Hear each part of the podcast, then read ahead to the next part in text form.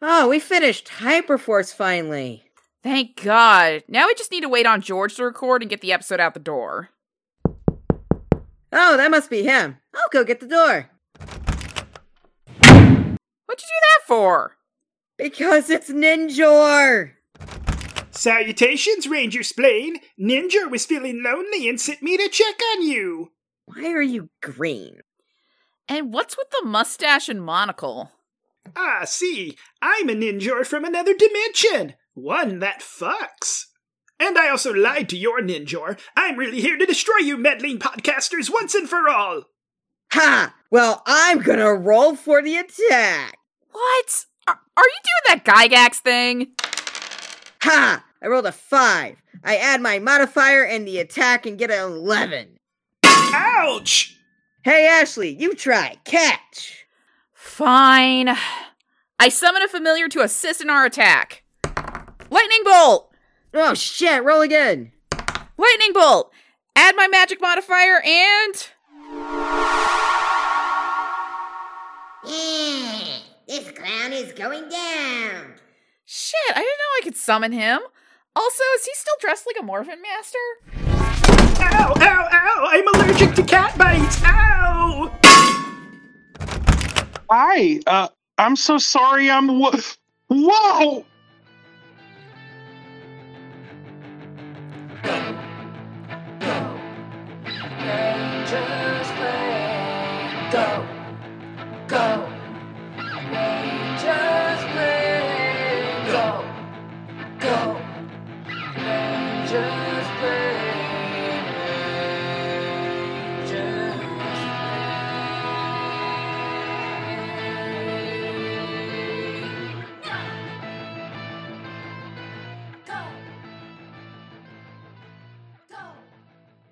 Hi, I'm not looking to play Wheel of Fortune. I'm looking to get body snatched by Vesper Vasquez, Ashley. And I'm Bad Dice Rolls. And I'm Squeezy Sparkle Toes, George Hanson Jr. And this is Ranger Splain, where Sid, enthusiastic lifelong Power Rangers fan, takes me, Ashley, reluctant new fan, through the world of Power Rangers and Power Rangers accessories.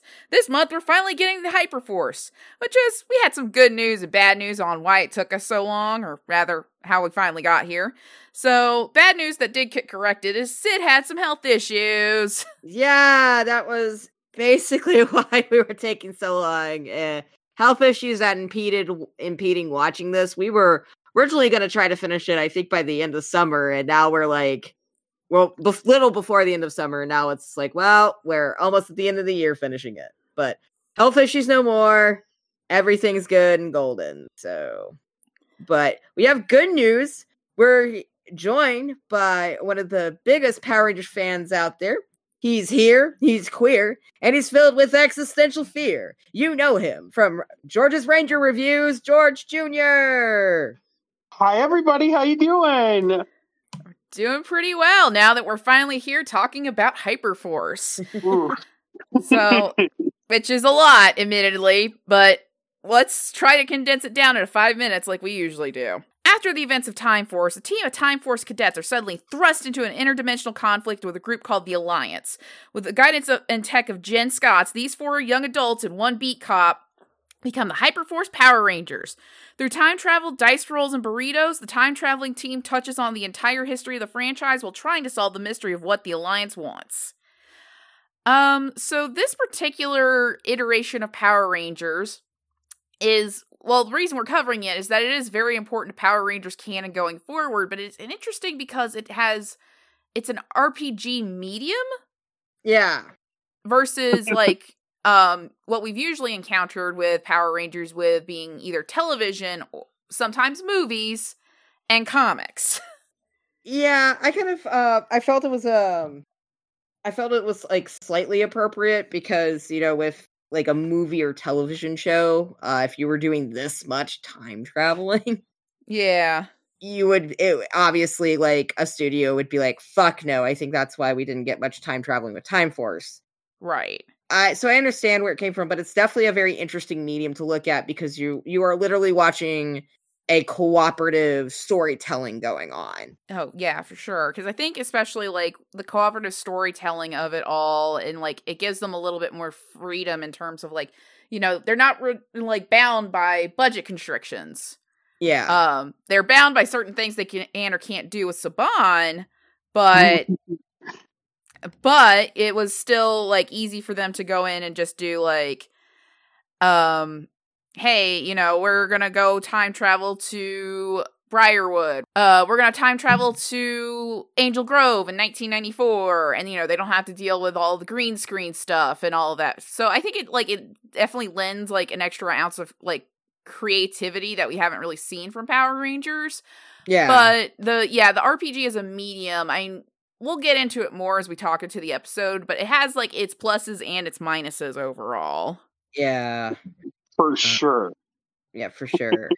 but uh, I definitely did like that, you know, there was kind of that freedom to do things. Uh, it's also the first time in the franchise that you were working with constraints as far as fitting the narrative in with what was going on both in the show and in the comics, which is commonplace across the brand now. The comics people are working uh, to make sure that. c- You know, canon and continuity are working between Cosmic Fury and the comics now, and yeah. the mor- the Morphin Masters make sense and things like that. This was the first rough draft of that in many ways, which is why Hyperforce is so beloved by so many people because it it's an essential puzzle piece in that beautiful Carole King tapestry that we have of Power Rangers. Yeah. Yeah, it definitely um I, I think this is why I wanted to push to watch it at this point where I think it was kind of like sort of during Ninja Steel's airing is when this was going on. Yes, 100%. You had this Ninja Steel uh, shattered grid going on in the comics. Mm-hmm. Mhm. and you had the whole 25th anniversary element going on as well. The same day that Shattered Grid ends, you had uh, Dimensions in Danger, the Ninja Steel special air on Nickelodeon late at night for the 1st Mhm. time in years. And then the day after, you had a tie in episode where the Hyperforce Rangers come back from the events of Shattered Grid and don't even remember it. They had Yeah. to fit all of this together stuff that was filmed months before in New Zealand, stuff that was being done then during Hyperforce, and stuff that was being done a few months ago and written in the comics, and make it make sense. And they're doing that now across the franchise as a whole.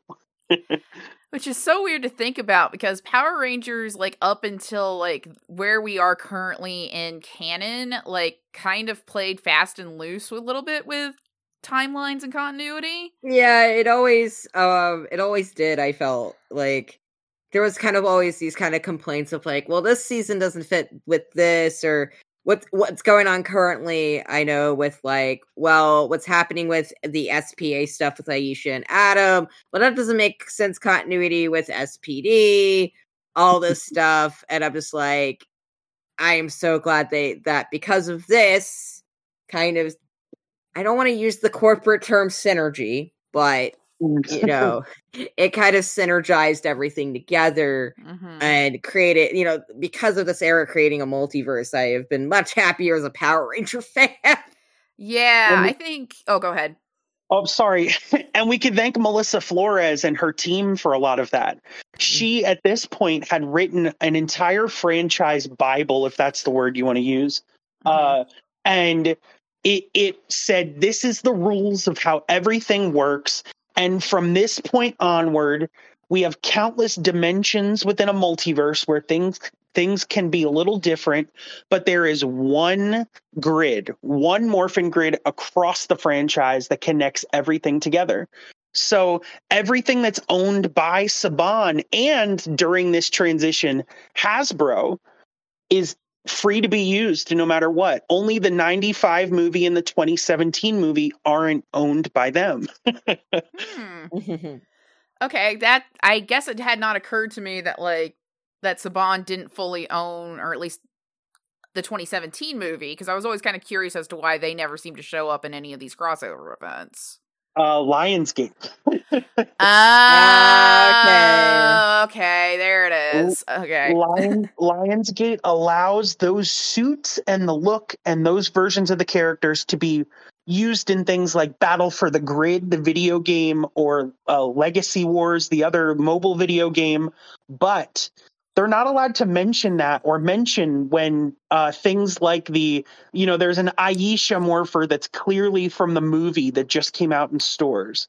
Uh, they're not allowed to say that that's from the movie they have to just say it's a generic yellow ranger morpher uh, because Oh. if they used imagery from the movie they'd have to pay 20th century fox Uh-huh. They'd have to pay lionsgate and they don't want to do that you know th- those things are the loosest form of canon there is in the franchise but everything's kind of out there somewhere you know yeah. yeah, like I I have no uh, I have no doubt that they'll find their way back in somehow someday, you know. We'll, we'll see Ivan Ooze and vaguely queer Trini again. Trust me. Quasi queer Trini. Oh my sort God. of bisexual Trini. girlfriend troubles, and in 2017, that was the peak of representation. I know. oh my god, people I still find people arguing about that online sometimes. I don't know how. Um, That's how desperate we were back then. We're just like, yeah, we'll Oh. take it. We'll take it. We'll take this queer baiting shit. yeah, Yes, I- now- Ugh, now we have non-binary characters, we have trans characters, human and alien. Yeah. have- Uh, teams of rangers millions of years old, where there were queer characters even back then. Uh, but the, Hyperforce, we'll talk, is uh, the push into the right direction toward that stuff. And it started with a lot of fighting behind the scenes. You know, yeah. They wanted queer characters in this show, and the people at Saban Brands said, "We want that in the television program, not on some other thing." Mhm. Almost as if, you know, rainbow capitalism was involved. Yeah, just a little bit. Uh, I'm not going to say anything other than like the uh, who was behind like a lot of the the executives behind Saban brands were definitely carny bastards. It's one thing you will learn about being in pro wrestling. You can just spot a carny bastard. And Saban, Haim Saban is probably the second most notorious carny bastard in entertainment behind Stan Lee. Yes. Vince McMahon wishes he was this level of carny bastard. well, if he was, he wouldn't have gotten caught. Yeah, exactly. He'd be still running. Um, he'd either like run WWE in the ground and sell it to Michael Eisner for a shit ton of money, or he'd be still running. WWE. Yeah, exactly. All right, I think we've gone on long enough here, uh, kind of about the medium and kind of what Hyperforce brought to the table. Uh, so let's kind of start in on our characters, which we're going to start with our Hyperforce Blue Ranger, Eddie Banks, who is, oh, poor Eddie. He Poor- suffers so much. he does. Oh. I, I think uh, George, you were the one who who notated this next note. So Yes, he is the Milhouse of Power Rangers. Everything. It, it's coming up Eddie Banks the 25th everywhere he goes. He, he this poor boy suffers night and day all day every day and still gets up with the courage and stamina to fight again. It, it really is truly admirable and i do love the fact that like even he, we've noticed he's probably the richest character in power rangers yes, Yeah. in terms of like he comes from old money old as balls money yeah, super old as balls money.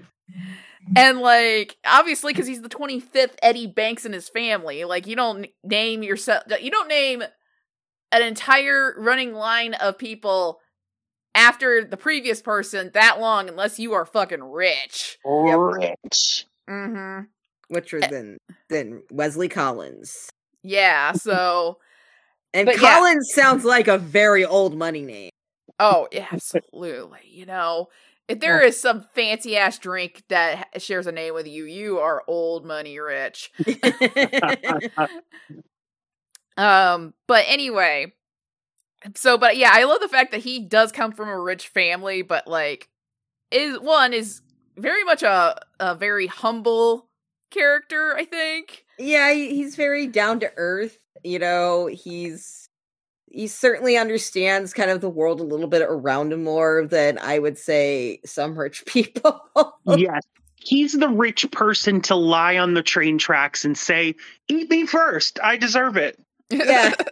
Much like Wes, you know, he's very similar, I think, to, to Wes, kind of this beautiful, naive guy. You know, Yes. just- He's very much the German shepherd to Wes's Labrador retriever. yeah, Oh yeah. And so but yeah, I just find it like like I I love that contrast If he comes from like old money, but like he's very down to earth, very humble, and also just so downtrodden in terms of every bad luck thing that can happen to him in this sh- in this particular show does. I, I think part of that also had to do with just bad dice rolls. Oh yeah, I think Andre had some of the worst dice rolls across the series. Poor series. Andre. Poor Andre. He was there the whole time. He was there with Malika and Zach, helping to craft these episodes. He watched RPM all the way through. He watched seasons that didn't even get an episode all the way through so that he could be knowledgeable. And then those dice got in his way every time. Uh, I, I I have to say, Andre, on the on the off chance you're listening to this, same, bro. Ice ate me too. Oh god, I just I just remembering like the only other like frame of reference for like tabletop RPGs as theater that I really have is the Adventure Zone and I'm just thinking of how Clint would roll bad every fucking time with Merle. Like the, the the that iconic line of the late Merle Ch- Highchurch rolled a 5. Uh, I mean, I guess it would be worse in this case because they're literally working with like a six sided die system, Yes. which Six, yeah, six sided Oh. can either love you or hate you. and it Uh, absolutely hated Andre. Yeah, Oh. once you once you get above like uh I feel like when if once you hit the fours and fives and sixes with a six sided system, shit's great. Ones and twos just Ooh. especially because often with those systems is you have in place critical fails and critical successes as we saw with those lightning bolts like you roll a six while you continue to add those often with these type of systems well you rolled a one. Okay roll another one. Because i remember that with the star wars d6 well you had you critically failed so roll roll again and we add that like we add that d modifier essentially. Yeah, the only time I've ever so I've only played one ever tabletop game, which was the um Dresden Files RPG, which works on a fate system, yes which is real weird. It's a six sided dice system that goes on plus minuses and neutrals. Yeah, Wow. I'm I'm currently in that sort of game right now. Is a fate based system. Yeah, it is. It gets real. Yeah, it gets real weird, especially when you're trying to like do cool shit. Yeah. Um. So yeah, it's uh, uh, sorry. It's like I I'm definitely the gamer out of all of us here. I think. like we have we we're all gay, but we're all gay in different classes of gay sometimes. yeah, like Oh I'm my God. definitely. I'm I'm uh, let's see. I'm in a tabletop gr- group with a bunch of other queer people. Majority of us are trans. So And I live with my dad in rural New Jersey and have no local friends. Oh. I wish I wish I could teleport you here. if only. Oh my Aw. goodness. I wish teleporting was real. Same, same, honestly same. For many reasons. But having George around would be one of them. Yes. yes. Yeah, George, I think you're the one that uh cuz you know a lot about the show is uh um Yes.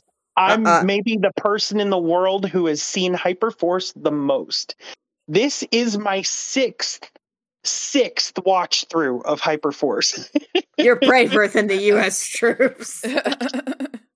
Yeah, I think you mentioned like uh Andre like had a Sonic the Hedgehog inspiration for this character. Yes, 100%. Andre is the ultimate fan insert uh, person who's ever worked on Power Rangers.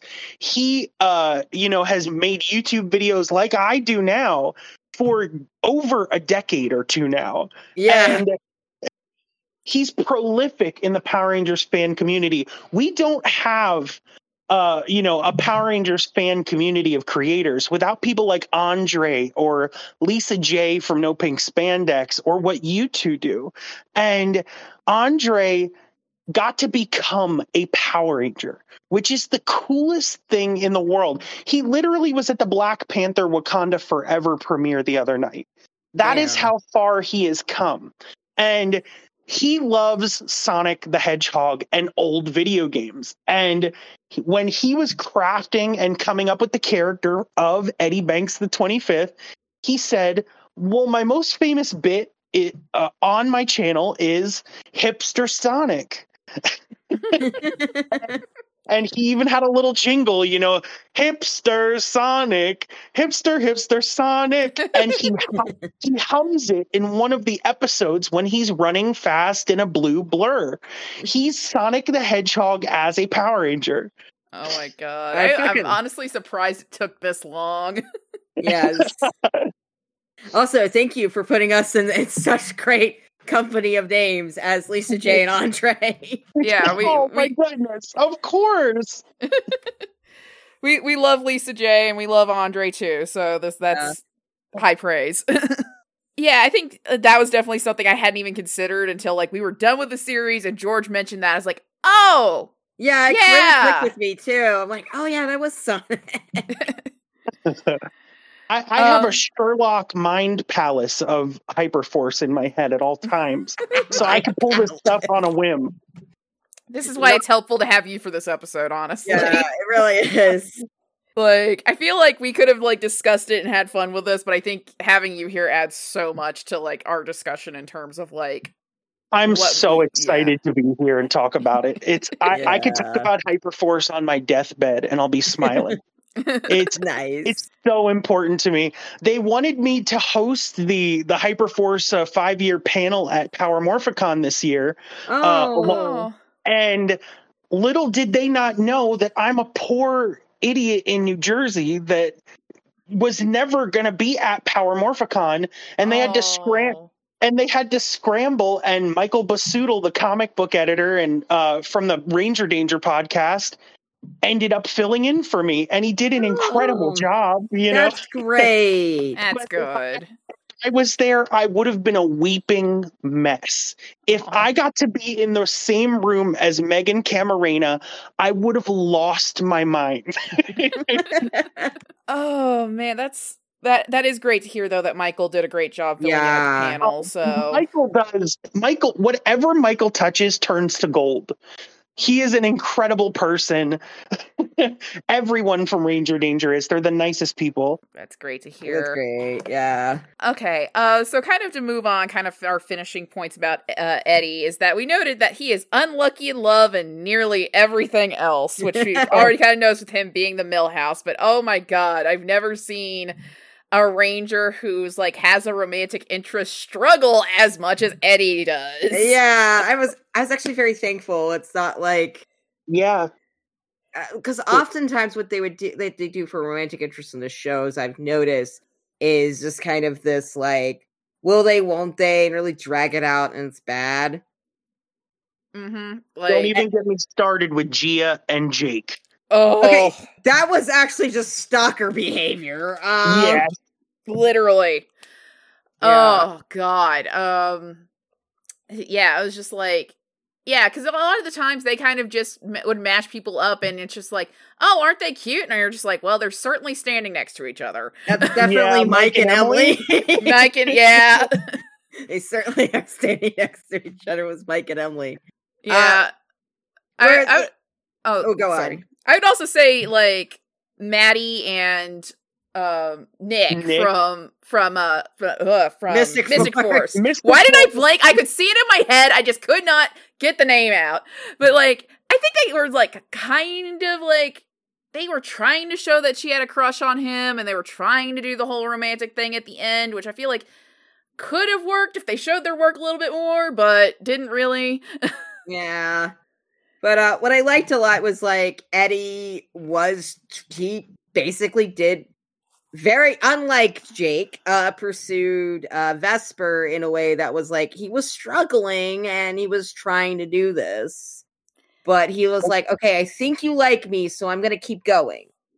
Exactly. It wasn't forceful. It wasn't neurotic. It wasn't anything wild.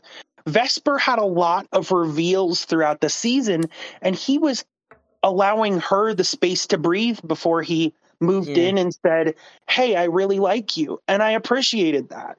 Yeah, Yeah, and I feel like he rolls with the punches on those as much as Vesper does in terms of like And talk about punches. He gets punched a lot. Oh, yeah. that sucks so much. Oh my He god. very nearly dies in the second episode of the show. It's like nearly dies in the second episode of the show.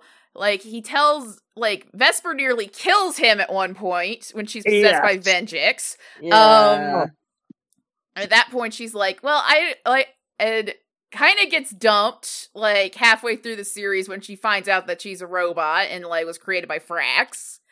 Even though they weren't really dating, she's just like, I don't like I don't know what's going on with me. I need to focus on myself. and then and she she just loves it. You know, Yeah. he says, That's great. You know, you're my friend. I care about you no matter what, even if we're not together. And you need some room. That's real adult behavior in a franchise that becomes very little kiddish quickly sometimes. yeah. Yeah, and then like the the ultimate gut punch what had to be at the end when like he finally tells Vesper I love you. She says I love you too, and then she fucking dies. Yeah, she fucking dies. It's like, oh, poor Eddie. I mean, obviously she gets better through very weird means, and we'll get into that. I'll get into those weird means, but and, and George, what kind of what you said, it's like I wish that's something this this show did show is how adults do approach relationships, or at least from what we've seen so far. You know, because it's like you don't approach relationships like Jake did with Gia. Never. oh, absolutely not. No. Just like the absolute weirdo incel online behavior. And it's just oh like, my goodness. bro, she's not that into you. And He's it's just not. like, No, That is a lesbian. Yeah, it's like okay, I was watching I was watching Bound the other night for the first time. That movie fucking rules, by the way. Um but there's like this the, the scene in the middle, and like if you've seen the movie, you probably know the one I'm talking about with the mobsters in the apartment. And young Chris Meloni as Johnny just keeps putting his hand around Jennifer Tilly as Violet, and she's clearly not into him. And he's oh fucking oblivious. And it is like there's a lot going on in the scene because it involves like some like one guy thinks this other guy stole the money and it's like a whole intrigue scene like it's very it, it- it's very early wachowski's like set in the mind of mystery um, Yes. and suspense but and those women love suspense. Mhm.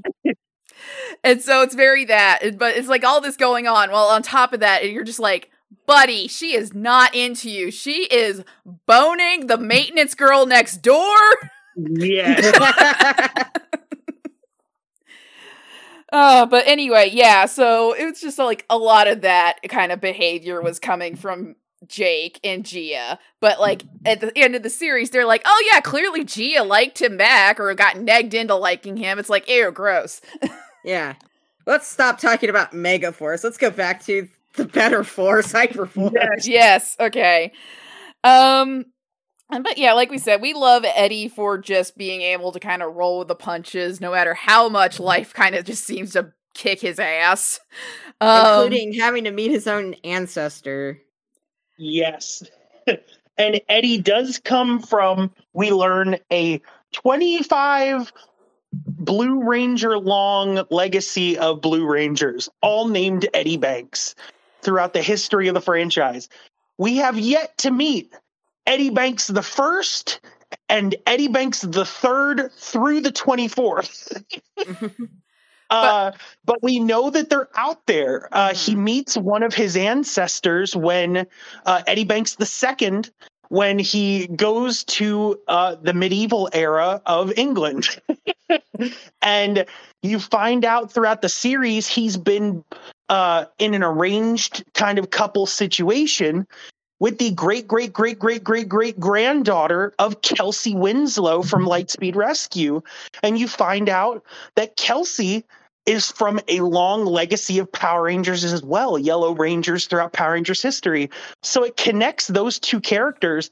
And we never know when we're going to meet another Winslow, be it Bianca or Kelsey or one of their, you know, other family members, or a Banks, which is really exciting. yeah. Yeah, it's, I feel like that's definitely going to be the Leo pointing at the screen moment whenever it happens again. yeah. Just yes. and I just I did love the whole and we'll probably touch back on the King Arthur episode multiple times, but I did love the fact that like it definitely reminded me a little bit of Mystic Knights in a way. Yeah. Yeah. No, Oh. I definitely love that bit. I miss Mystic Knights. Yes, Mystic. I wish people recognize Mystic Knights of Tir na more as like the superior of the Power Rangers, like Yes. Rip- like within house ripoffs, like Yeah. Yeah. instead of It's the best of them Yeah. for sure. Yeah. Um, all right. So we've talked I think we've talked enough about Eddie. So let's move on to Jack Thomas, who is Hyperforce Yellow. And the best thing way to describe Jack is that he is 30 or 40 years old and he does not need this. Literally, how he just feels the entire time is just he is a much older adult among younger adults to teenagers that are becoming adults. Yes. And like he like I think Georgia pointed out he's probably canonically in his early 50s, but like mm-hmm.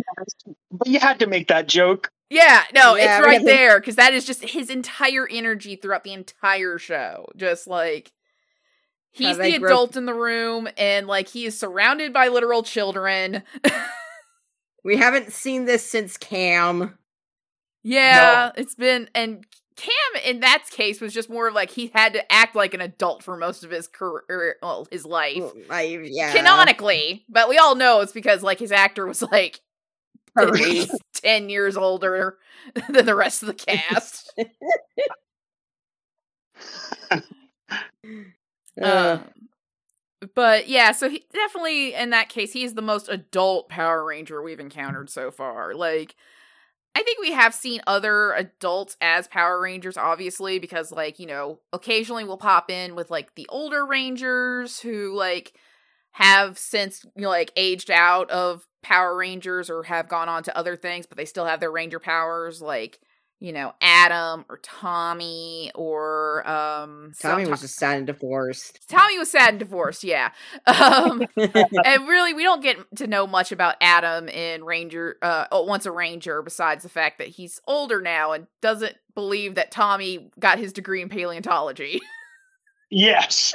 yeah, and and then or you know it'd be like the mentor character, like you know Doggie Cruger or, or Udonna, who Yeah. you know is, is left over from an older team that you know where her husband Leanbow and all were on. right. But yeah, Udonna was also dealing with her own shit through like most of Poor Donna. Oh, she suffers so much. But yeah, it's like we're, we're dealing with someone who's more of a full time Power Ranger, and yeah, it's it's he is the most adult. And um, I also love the first time I, I saw like kind of was like seeing him being played. I just couldn't help but get JJ Bittenbinder vibes from the character at first. Street smarts, you're all gonna die. yeah, street smarts. Yeah, I think we made a couple street smarts uh, jokes. Yeah. Yeah, I just I just feel like I just want to hear Paul in his very serious like Jack Thomas voice go, "Now I've thrown him off his rhythm." Also, I love the fact that like it's like somebody had like managed to interview the real JJ Bittenbinder about hit like the whole mention in the John Mulaney special, and apparently the only real issue he had about any of that was the fact that John, uh, like John, claimed that he came in wearing a cowboy hat, and he said, "I never wore a cowboy hat to meet with the kids." I only wore that out for ranching days. It's like that's your that's your main beef, not the whole like as Sid pointed out, the could tell the price of a child's coffin by looking at him Looking line. at the one- Which was also Jack's vibe. Yeah, I feel like yeah, that's definitely Jack from being a beat cop for like 20 uh, some odd years before joining Time Force. He could just look at a person and know the price of their coffin. Oh, I, I I only hope that the hyper, that not the hyperforce, but it's hyperforce slash time force future has like Yes. more democratic, not not democratic, but more like eh, that they actually take care of their death well and not just like thrusting upon them thousands of dollars worth of cost because like the funeral Oh. industrial complex is a nightmare. Everyone should be cremated. Everyone. No, not just that. It's just more of like you should have choices in what you actually want done with your body, whether you want it cremated Yeah. or buried in the earth. Not just we're going to embalm Or your body or decompose. Yes, like body, uh, yeah, decompose naturally or having your body composted. Like, Yeah. like you should have those options. They should be free. You should not have to pay hundreds of thousands of dollars and go into debt for a fucking expensive ass coffin that's going in a uh, concrete vault and you're embalmed. So it takes you forever to degrade. And like, it's bad for the environment and it's bad for the people who have to embalm you because it's Yeah. carcinogenic. Yeah, like okay, we're we're getting uh, yeah, we're, we're and this is Ashley as a uh death advocate here. Yeah, I, so- I, I am I am very much on the death positivity, like death advocate train. So like if you want to know more about Aquamation, I can send you links. which I I really uh, on that note, it's like thanks to you, I found out about like uh being turned into compost, and I wish that was available in North Carolina. yeah, hopefully soon. It's getting um legalized in more states, so fingers crossed. yeah, fingers crossed. Aquamation is legalized here, though. Good. Um so hopefully we have more uh Aquamation centers pop up versus like just crematoriums. Okay, Uh, um get us ba- back ba- on track here. But still on the death topic is uh Jack's whole background is darkness. yes. Yes. He's no very much parents. No yes, parents. he- he's raised by his grandparents and a robot dog, and they're viciously killed by mutants. He's and- Batman. Yeah, he's basically Batman. I'm, I think sometimes even more like a Peter Parker because it was his grandparents who raised him, Uh, yeah. and and he, uh, you know, th- they get killed by mutants, which is much more exciting than in Time Force when the mutants were like, I avoided a traffic cone and walked jaywalked down the street, and I've been imprisoned for a hundred years. You know, yeah, it's just like, uh, damn, um, that's not a very violent crime, and you just froze them for a Nope. hundred years. but but Jack's family was murdered by mutants. You know, so that's a. you wonder why a man becomes a cop. You know. Yeah, Yeah. Um, and he, but he, he also had a robot dog that at some point passed away. It was Forge, right?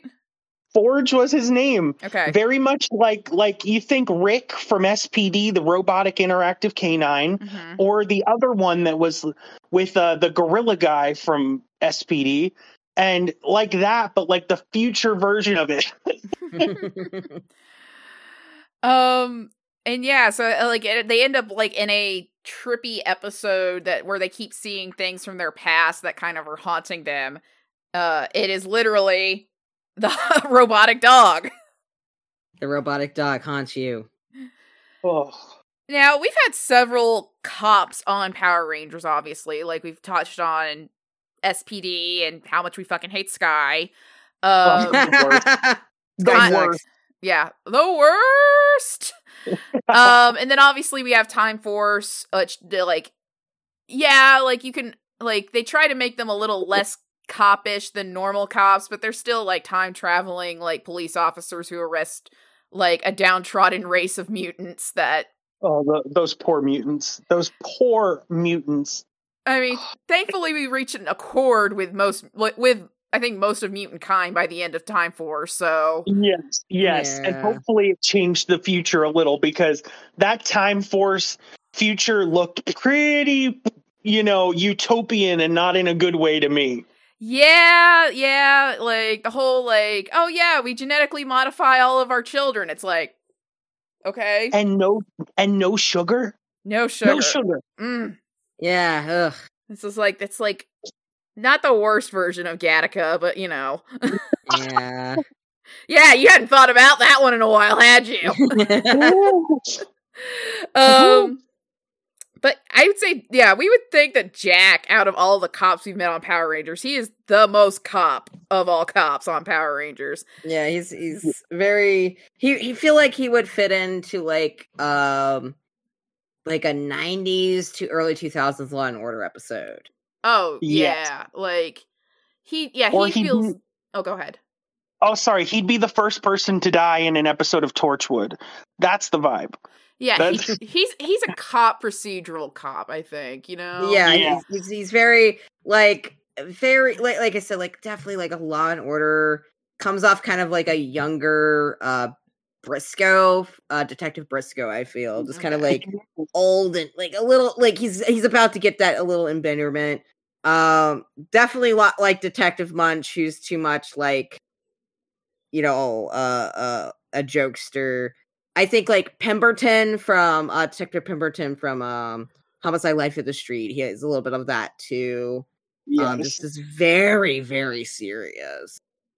So, I I didn't really watch much Law and Order, so I just leave that to Sid to make Or- those comparisons. Oh, or Homicide Life on the Street. Or Well- homicide life on the streets. Yeah. well, I am a die-hard Dick Wolf verse fan. yeah. I my dad and I watch all three Law and Orders currently on the air: Law and Order, SVU, and uh, uh, Or- organized, crime, Yeah. every Mhm. single week, and never miss an episode. We watch all the Chicago one Chicago shows. We we very much love procedurals in this house, and Jack is very much one of those characters. Yeah, he Yeah. very yeah. He, oh my god! Like I'm trying to remember. Um, a he also reminds me of Eames from uh Criminal Intent. Shout out to Criminal Intent, my favorite Law and Order. Oh, I miss it every day. I do too. I'm- I miss seeing Vinny Dinoff on my screen. That Yeah. beautiful, beautiful man. um, I guess moving on, but uh, one of the things we wanted to also touch on. Uh, it's always nice to see Paul. Oh Yes. yes. He finally got to become a ranger. You know, yeah, that is the coolest thing in the world.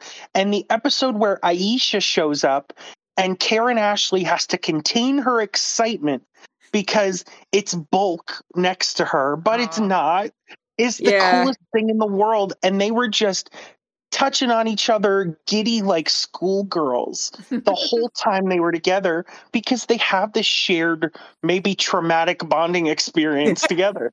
oh, you're like traumatic because yeah, working under those conditions somewhat. Yeah, Yeah. I don't blame them, but like, yeah, I think that that, that definitely was. I think, yeah, because I think she was the only one who really worked with him during that time period. So like, yeah, Yeah. like it is. It's got to be exciting to see like your your castmate who you know is probably one of the most beloved characters in Power Rangers. Yes, Get to- everybody loved Bulk. Oh yeah, You know, Yeah. And um also like you know, I think she was around during the time when he was like learning how to direct with Power Rangers and all that. yeah, So, it, you know, it's like obviously these people see each other at conventions, but it's always it's always good to see people, you know. You're just happy. Oh yeah.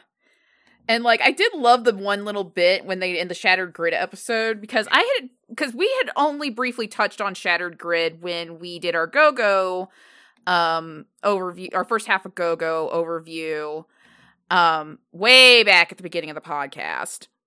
yes, And so I remembered that Bulk was a character in that. Oh, But like I and had th- that's the best Bulk too. oh I can't, I can't wait to get Yeah. Shattered Grid like next year. It's going to be so good. You're gonna Um, have so much fun. Yeah, so but I, I had totally forgotten until then that Bulk was like a character in Shattered Grid until like Zach at some point comes up and like introduces himself as Bulk. Oh, And Paul what a great moment! Yeah, and I Yeah. love Paul kind of doing the whole like give like a little bit of the stink eye, but also doing a little bit of the Spider-Man point. Yeah, Oh man, it was just so it was just one of those like great moments in the in the show of just like having him interact with his past self in that way, I guess. is the best way to put that. Yeah. Something I think you noted, George, was uh he's kind of he's the first like uh you know fat or plus size Power Ranger we've seen. Like this is the first time we've actually seen body diversity in Power Rangers. Yes, this was. I remember crying my head off the day that Hyperforce was even revealed Mhm. because I finally had a Power Ranger with a body like mine. It was such a huge, dynamic, important thing that I'd been clamoring for my entire life was to have a Power Ranger with a body like mine. And here comes a fan favorite performer from the history of the show. And right at that time, especially in my life, I was kind of at my biggest and starting my weight loss journey. And I wanted a body like Jack's that was as beefy as it was big. And to have a character like that was so empowering to me. Yeah, and I could totally, Hmm. I could definitely see that in terms of like, and because I, I know for myself, you know, being a plus size woman, there's not really been many characters like that in Power Rangers. Like, No. And it, it's just a start, you know. yeah, there need- obviously, there- there's always room for improvement and so much more diversity that this franchise needs. yeah, That's the one it's the one angle of the franchise that always needs to be worked on. Uh, you know, it doesn't matter what a suit looks like, it doesn't matter who has what Zord, who has this, who gets a battlizer, who does this. It matters who is in that suit and what type of person they are right? Yeah. and you know this franchise is more about the, you know the, you see the reflection in those helmets and Mhm. you see yourself but if if someone like you has never been in one of those suits you're just projecting right. you know? Yeah, and and now we have so much new type of types of diversity that began during things like hyperforce Mhm. that you know it, it's just ever expanding and it needs to continue.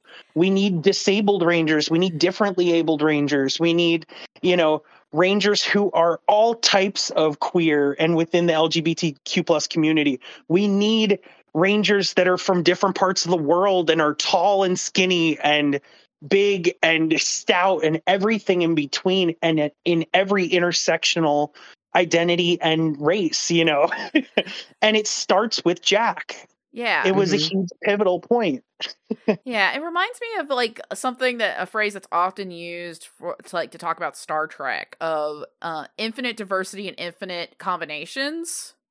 yeah, Yeah. And I feel like I think we yeah, we are starting to see a little bit more with that within Power Rangers. And obviously it's something that they've really you know, they try to pride themselves on, you know, they were a very like a very diverse show in the 90s when like you know, it definitely was that oh, we have one of everything kind of diversity that was kind of well known in the 90s. Um, but like obviously, you know, we have like we're kind of reaching these hallmarks of like, you know, you have somebody like Izzy, who's the first woman to be a Green Ranger, while also being the first the show's like first out lesbian character. Um, Yeah, you know, you're still it- reaching these hallmarks with black characters across the board. Like, yes Mhm. um, so it like, took till Dino Charge for them to actually consider casting a black woman for a Pink Ranger. oh which is wild to think about honestly. Yeah. it's like obviously we've had like these amazing black women on the show but like the fact that it took them that long to have one be like the pink ranger like yes. is wild and to think about. that is one thing you know they they have to fight against things like iris hampton would not cast two black people in megaforce. Uh oh, what? You you had Sundai Love who was a contestant on america's next top model Mhm. who auditioned and made it to the final decision to be gia the yellow megaforce ranger. And they had already cast john mark loudermilk as noah the blue ranger. And they said i'm sorry. Iris hampton walked up to her and said i'm sorry but we already have one of you oh, Oh, my god, god. I'm sorry to laugh at it, but Jesus. and Imagine and being that she- fucking racist. and she is still part of casting in this franchise uh, to this day. I think, and maybe maybe until Dino Fury happened. wow Uh, so Wow. that oh my god. that's a, a huge thing, and Mr. Saban played a part in all of that too, and a lot of the creatives back then as well. I'm not going to name every person, but there there have been just as many people fighting on the right side of things too, but their voices were mellowed. Yeah, Yeah. like we, I, we at least been aware of like them trying. Why am I spacing on her name right now? I'm like, I, I from um Dino Fury, not Dino Fury, um Dino Thunder. Oh, Uh, Emma Lahana. Yeah, Are you talking about? Yeah, are you talking about a writer? no, no, no, yeah, writer slash. No, but now I'm talking about the character. Like, Oh, okay, yeah. um, Kira Ford. no, not Kira. Uh, not not a ranger. The um. Oh, Cassidy? Haley. Haley. Yes, Oh, sorry. Haley. I'm like. Sorry, the, the names exit. As you can tell, sometimes the names will just exit my brain as soon as we are done with a Power Rangers season. Even if, like, I really like that season, I really like that character. So it is nothing against the series. I am not abandoning like this information as soon as we keep going. It is literally my brain can only like store so much information at the top. Um but yeah, we knew about them wanting to kind of hint that Haley was a lesbian, that they just never got a chance to really like record that. Yes, and that very much appears also in Hyperforce. We'll get to that. hmm That- Mhm. And We'll then- that. And that I think also like you talked about like the you know neurodivergence within Power Rangers. Like yeah, I think Billy from 2017 was a good start. Yes, a good start Yeah. in the way that Trini in that same movie was something. Yeah, was- Actually, I'm gonna say that was better than Trini because one, Billy stated he was autistic. Two, Yes. they definitely did a lot of research on how autistic people can can act, and other Yes. than you know fucking Sheldon from whatever. Big Bang Theory. Yeah. Yeah. Like I like they like RJ Cyler was definitely interested in like having a more nuanced portrayal of autism and like while he's not autistic himself, he was still kind of, you know, looking into how autistic people act and yes, like and or He Billy was approaches in info role like dumping and stuff like that. you Yeah. know? like but it's still he's not like he's not an asshole he's not cuz he's he's not like an asshole genius he's just like Mhm. he's he's Billy. And like so I feel like you had a good start there and I would love to see them have more eh, neurodivergence like carry out throughout or like more stated neurodivergence because honestly yeah, we have several characters on the show that you could like I, I have clearly projected on in this fucking podcast yeah. Yeah.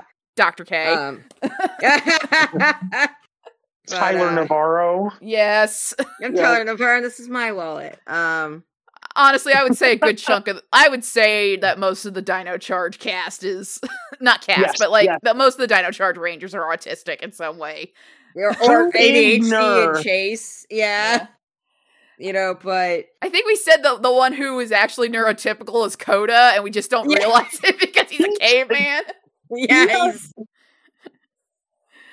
you um he- but um, no, I, I def I agree with you. Like more disability, more a lot of the stuff needs to be more in the show. That that and it can be multifaceted as well. You can have so many layers to characters that you know Mhm. we finally we're getting to the point in the franchise where characters have so many dimensions going on with them they're not just rangers all the time and they're not just you know like uh, almost uh not stereotypes but tropes walking tropes you know. Yeah, I, I look back to megaforce and samurai as much as i love them. They are walking tropes and not characters most of the time. Yep. Yeah, you know? Kind of speaking uh, about characters that we project a lot of our neurodivergence on. Uh, Uh, and a new form of representation. Yeah, seriously. Um, we have Vesper Vasquez, who is our Hyperforce Black Ranger. The Um, first female black ranger. she's you know this this uh color is normally denoted for um males. So she that's kind of neat. Yeah, and also she's and a she's so great. Yeah, she's great. I think she's probably my favorite character on Yeah, Hyperforce. she's one of mine too. Um and uh, yeah, she, yeah yeah big note here she's a we, we talked about she's a goddamn robot. Yeah and as Sid noted, nothing but respect for my favorite Terminator. there's a lot of feel of like you know terminator 2 influence there with how she would just sometimes ask questions oh, for sure. Like it reminded me a lot of um Cameron in Sarah Connor Chronicles in a way. actually. yeah. Like yeah. she clearly has more understanding of humanity. And again, she doesn't even find out she's a robot until like the RPM. Venjix. Yeah, Venjix when she That gets possessed by Venjix. huge thing, you know. That was, and it sets things up for another incarnation coming your way pretty soon.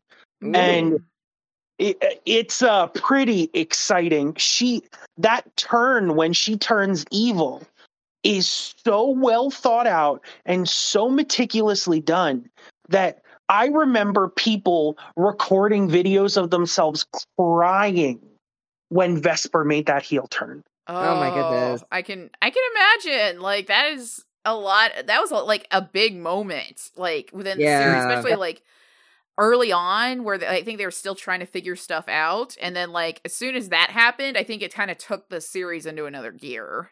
yeah. One hundred percent. That is the tipping point. You know, you have some fun before that, and then, boy, when that switch twists, it is the biggest thing in the world. So, um as, as Sid noted here, Cristina Vee plays yet another sad time traveling lesbian. More of a bi lesbian, but still, Yeah. very, very much, very much a distraught time traveling lesbian here. Yeah, because the first one being she played Homura and the and Madoka and the Madoka Madoka. dub. Yeah, it's just oh my god, I hadn't even realized that because I don't think I ever saw the Madoka dub. So like, I didn't even realize she was Mado- uh, I didn't even realize she was Homura in that. I was just looking up, like, I think, like, other voice acting roles she did. and I'm like, really? She was Homura. yeah, she was also Sailor Mars if I remember right. Yes, Mm. she is. She is very much Rei. That is. Oh yeah, there's even parts in like where Vesper is giving very big Rei energy. Yeah. Vesper is a chaotic anime magical girl in Power Rangers and a robot at the same time, which Yeah. should not work, but it does. And it makes her the best Black Ranger of all time, in my opinion. Oh yeah, she's that's I that is part of what makes her great is that she is just runs on total chaos in her body. Like, Yeah. Sure, she may have a power source, but it's run by chaos. I'm fairly certain. yeah. that was. She just would just do things that were just like, oh my god, why'd you do that? And it's because Cristina Vee was bored and decided to make chaos. And that's what makes Vesper so great. She's Yeah. just making food here, starting fires over here, killing someone over here, and then goes out for a frappuccino when she's done. That's terrifying and it's the best. uh, I, I like you mentioned kind of would do stuff because she's bored. It's definitely one of those things where it's like when there are players that do kind of run on chaos and they can be just sometimes the worst people in the room. She Yes. definitely, it didn't seem like her, the other players were mad at Cristina Vee for going off book No, like she- this. He would kind of lighten the room up when things would get heavy too. Yeah. She was so so good at that, you know. And it's She- because she probably has the most experience with RPGs of any of the players that were Rangers. Yeah, because she also definitely helped move the plot along the most too. Like- Oh, yeah. Like kind of talking about the lightning up in the room thing, like the whole like at the end, like towards the end where like Vesper dies and like they're trying to figure out like how to bring her back. And like that's when they reveal the whole like, oh yeah, she backed her her like memory up and like stuck it in alpha.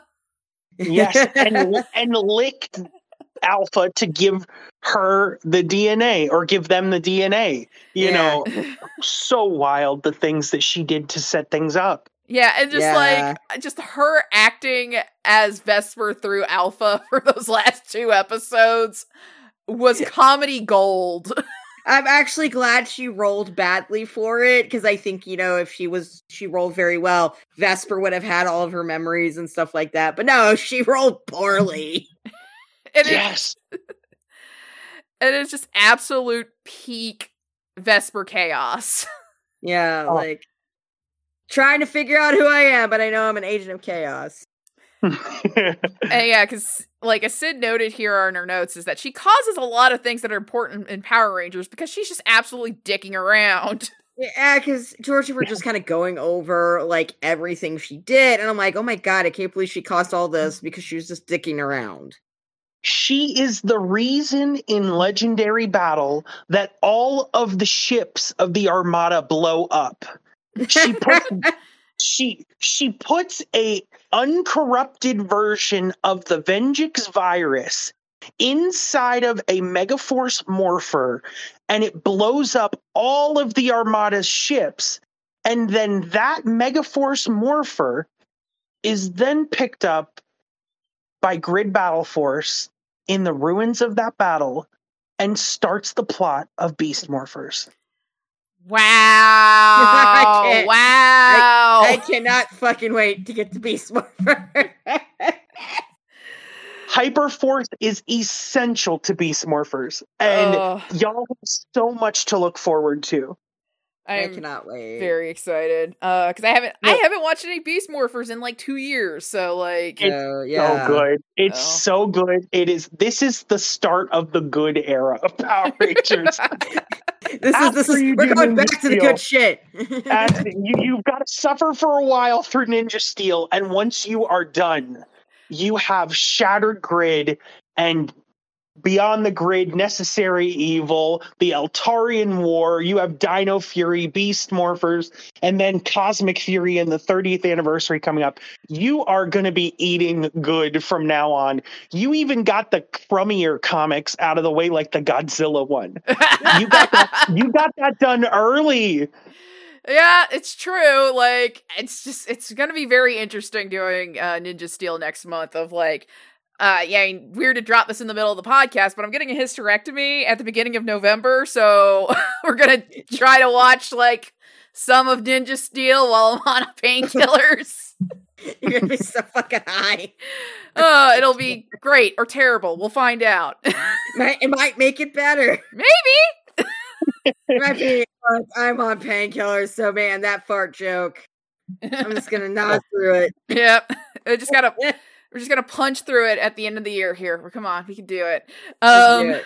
But anyway, um, and as George also noted, because we had not put this together until you said something, and it just clicked on in our head about like, so when Vesper gets her body back in the last episode, uh, she kind of she ends up describing her form, which she has longer hair and cybernetic attachments, and I think she still has the robot arm from Yes, the burrito launching robot arm, a mm-hmm. big black hat, some very, very specific sunglasses, and she's describing herself as Stefani Joanne Germanotta herself, Lady Gaga, in the the music video for You and I from the Born This Way era. And if you go search that music video right now, that is what Vesper looks like today in 2022. That and it's because Cristina Vee is a huge fan of Gaga, like I am. And she loves she's a she's a little monster through and through and decided, hey, if Andre can be Sonic as a Power Ranger, I am Lady Gaga. Which you know what, fair, and which made me put the the idea in my head of like, so when she's or t- and she's being Vespero in the past, is she just being medieval Jo Calderone? And, you know, after you mentioned that during our last discussion, I went back and watched the episode, and she describes herself as having, you know, uh, Vespero. He has a white t shirt, a, a dirty white t shirt on, uh, some jeans, black slick back hair, not the white hair that Vesper has, which didn't make any sense, and then a drawn on uh, bit of facial hair, and that is Vespero. I didn't even connect. It is Jo Calderone. I was right. I was just kind of making a joke, and I was right. That's it. I, you- you should have heard me. I wish we recorded that. I just about fell off my elliptical. Oh my god, Apollo hit me with the dodgeball.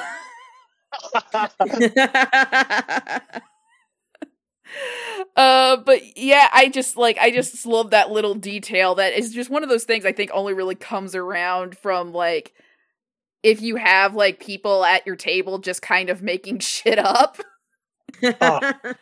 I'm gonna take this from the Lady Gaga video. Oh yeah, Yeah. like I'm a big fan of Drawfee on YouTube, and they have a show called Drawtectives, which is an RPG, a tabletop RPG, mhm. and it's very interactive. And you have Karina Farek, who is very much a Cristina Vee style player, and it's the same thing. Just throw in these K-pop references in the middle of a show that's set, you know, in a different time period and stuff, and just expect the DM to run with it. That's amazing. like, like, sure, why not? I mean, Um, I basically play Alex Shelley in my current game, so Oh yeah, my like when I played the the Dresden Files like game, my character was basically like she was kind of a Becky Lynch type. Um Yeah. but she was a she was a Nixie changeling pro wrestler, so I just I just find it funny. I just realized like, oh no, he was very like like my character Bob was very inspired by uh Alex Shelley. I, blame you. yes, good. Um he's just an architect college student and everything, and he's also a pro wrestler. nice. He can talk to animals. okay, that's adorable. All right. Um so obviously with the fact that Vesper is a robot, we have to put her on the Ranger Splain um robot gender scale. we came up with randomly one day. I think it was Kurt. Yeah, robot genders because when when we were basically talking about androids, you would automatically think honey, and I would think data. and it still happens. So Yeah. for so we just put her on the scale. Now, generally we say she's somewhere in the Sister Miki range of androids. yeah. Yeah. Um in the fact I think okay. I here's what I said when we were writing this episode. I think yes, she's got very much a personality and put together like Sister Miki, but she has the absolute chaos without the unhinged like obsessive behavior of Yuki. Yeah, definitely. Also, we're, gonna, we're gonna Oh. we're gonna make George watch this show eventually. yeah, I mean, it- yes. is Cutie Honey the Live is very weird, but I still love it. And like it has an official release now, so go check that out from Discotek. so that- Discotek. Buy that buy that Blu-ray from Discotek so we can get more tokusatsu from the, the US. and cutie honey. And Cutie Honey, please. I'm just I'm waiting for them to license Cutie Honey More- Flash or Re Cutie Honey or the Hideaki Anno movie. I'll take tears at this point. and um another thing we mentioned, um neurodivergent, a bit of a neurodivergent mood. And yeah, I mean, you could. I feel like you could write some of that off with her being, you know, a robot, so therefore she does not understand how humans work. But like, also, Much before, like data. yeah, I mean, but even before like we realized she was a robot, like she's still a neurodivergent mood because she is extremely blunt Yeah. and like she asks people questions all the time. Like it seems like she's being annoying, but she's just like literally, she's like, I don't understand this, so I'm gonna ask. so I'm gonna ask, and you're gonna explain it to me. And like, yeah, I think she's just very like she's just very direct in terms of like like who she is, what she asks, and what she demands of people, and also she's also kind of weird. But again, that's because she's a chaos like yeah. and like she'll sing to the people of Corinth as she's their new leader or something like that. Which is a Gokaiger reference. Oh my god, I hadn't even realized God. it was a Gokaiger yes, that's a reference. Gokaiger reference to uh, Princess Ahim, Okay. and she, she starts singing to the people, and uh, Captain Marvelous stops it, and Marv stops Vesper. oh, my, god. Oh man. So, but yes, we also noted that Vesper is very much the autistic buddy to our next ranger, who is very much the ADHD buddy, Oh, and my it- favorite ranger of all time. and she's getting up there for me too, honestly. And that yeah, would be Chlo- Chloe's great. so Chloe Ashford. Chloe Ash- Ashford, our Hyperforce Pink, who is it's just an absolute cinnamon roll of a character. Yeah, oh, too, too pure for this world. World. Too good. Too good. Um, and she's she's definitely kind of that ADHD mood. Uh, you know, kind of that lull random girl, you know. like- Yeah. One hundred percent. She is a like a 2013 Tumblr girl, one hundred percent. And it just, you know, she she was very much she was the, you know, all the other girls were horse girls around her, and she was the dolphin gay i- among. Oh. Oh, definitely. She had I I just could see in my mind she had like a Disney bounding print Pinterest board. Yes, my and that is Meghan as well. That is and um, but yeah, as we noted, gay, gay, homosexual, gay. Oh, yes. Like ridiculous, especially so in the um in the King Arthur episode, which I think is probably one of the most important Mhm. episodes in the series in terms of like things that happen. Yeah, And just like she is crushing so hard on Guinevere for that entire episode. and that was intentional. That was written into the episode. And then uh, there's an article on Den of Geek that Seamus Kelly uh, wrote where he interviewed or they interviewed Meghan and said, uh, you know, what was up with that? And Meghan said, it was very much the th- thing that we wanted was we wanted Chloe to be bisexual and be you know with Guinevere by the end of the series and because of scheduling conflicts and Saban Brand's intervention, it didn't end up happening and it was never confirmed, even though it's pretty obvious. Yeah, like it is it's one of those things that like it's the very blatantly like even though they can't say she's bisexual, it is very obvious that Chloe is bisexual and Meghan is playing her as such. Yes, 100%. Like the Rileys and Monteith before her. Mm, yes, yes, yes, yes.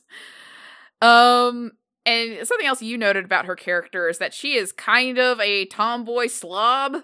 yeah, Yes, which is one of my favorite tropes. I always fall for those kind of characters because that's the opposite of who I am. and it's just it's endearing to me you know that's the i was always the guy who was a little effeminate and was you know straight as a pin clean about everything that i do and like my sister was a tomboy slob so i love that kind of character you know that i've always i've just had such great affection for that kind of character because i was the one who was always cleaning up the mess yeah, it is. because There's like me who who's a clean freak it, it in my heart, I, I but guess not I, in theory, I yeah, and not in theory. I guess I am the tomboy slob of the podcast. um, but yeah, You're more of the, you're more of like, oh my god, this is too much. I'm gonna go cry now. yeah. Oh god, yeah. but anyway, yeah, because it's just like the whole bits about like. I, I I just would love the little running jokes about like she stuff all the burritos under her bed and we're like it was Yes. aging them even though it was starting to smell bad or like she just would never change out of her battlizer and it was starting to like stink. Stink. when have you ever heard of a ranger suit stinking like those poor those poor morphin masters within the grid thank goodness they don't have human noses anymore because my goodness like I does the does the grid have a smell? Huh. Huh. i don't know it It's one of those things that you like you never think about, but it's like, oh, you know, people ask if space has a smell. Sorry for the shower thoughts happening in the middle of this podcast, It's but like, what was smell? i'm gonna dm melissa and ask right now. We're on a podcast, and uh does the morphin grid have a smell? yes. That's it. I'll ask i'll ask allison who's the editor of the comics. I'll ask melissa who's writing the comics right now and worked on hyperforce. Uh, i can dm malika. I could dm a lot of people that's i'll get 10 different answers but it'll be fascinating yeah, that's like Ranger Splain lets to know. Does the morphing grid have a smell? i'm tweeting it right now Oh, I am going to tweet it right now. And if we get an answer by the end of the episode, I'll let everybody know or I'll tweet it out later. Thank you. Okay. Um. So, but yeah, it's a kind of a run- big running thing with Chloe is that she loves food because, like, obviously, since there's no sugar in the future, when she discovers candy corn within the third episode, she just goes fucking crazy for it. She's like, Oh, motherfucker, we're missing this in the future. I just uh, so I just read a comic by Kyle Starks called the six um the six sidekicks of Trigger Keaton. Uh, which is kind of a it's a murder mystery comic that's a comedy action as well about these six former actors who worked with this action like this TV action star named Trigger Keaton who's supposed to be like Chuck Norris or something like that. And like one of the characters her name is Allison Saint Marie and she is just an abs she's very much like Chloe in that she is a kick-ass like kung fu or like um practitioner who can like just beats the shit out of anybody she fights but she's super bubbly and pink and like in the comic like she drinks like a margarita for the first time ever and she's just like oh i love this and gets super plastered but still manages to fight an entire biker gang throw pukes and rallies and they make her an unofficial member wow. And I'm just like, I I love Allison. She's great. And by the end of the comic, they end up uh, like on a like all of them end up on a Power Rangers like TV show. Oh my goodness. That's awesome. I'm gonna have to look that up. it is a really funny book. And Chris, like Kyle Starks and Chris Schweizer are just a great like they've worked on like three or four comics together, and it's just been great every time. Um, but yeah, so I was just kind of it's like yeah, like her and Allison are just very similar in terms of just like bubbly and also like when they discover things that they've kind of like been kept away from, it just sets off all of the little like um electrical like currents in their brain. yeah. So, and then like she discovers burritos, and that becomes like her personality for so much of the series. So much so she Yes. gives Vesper a burrito arm. And the burritos thing uh, was gonna be chili cheese dogs because of the Sonic connection with Andre Azzetti. And one day it was the the day that they filmed the Halloween episode, the first Halloween episode.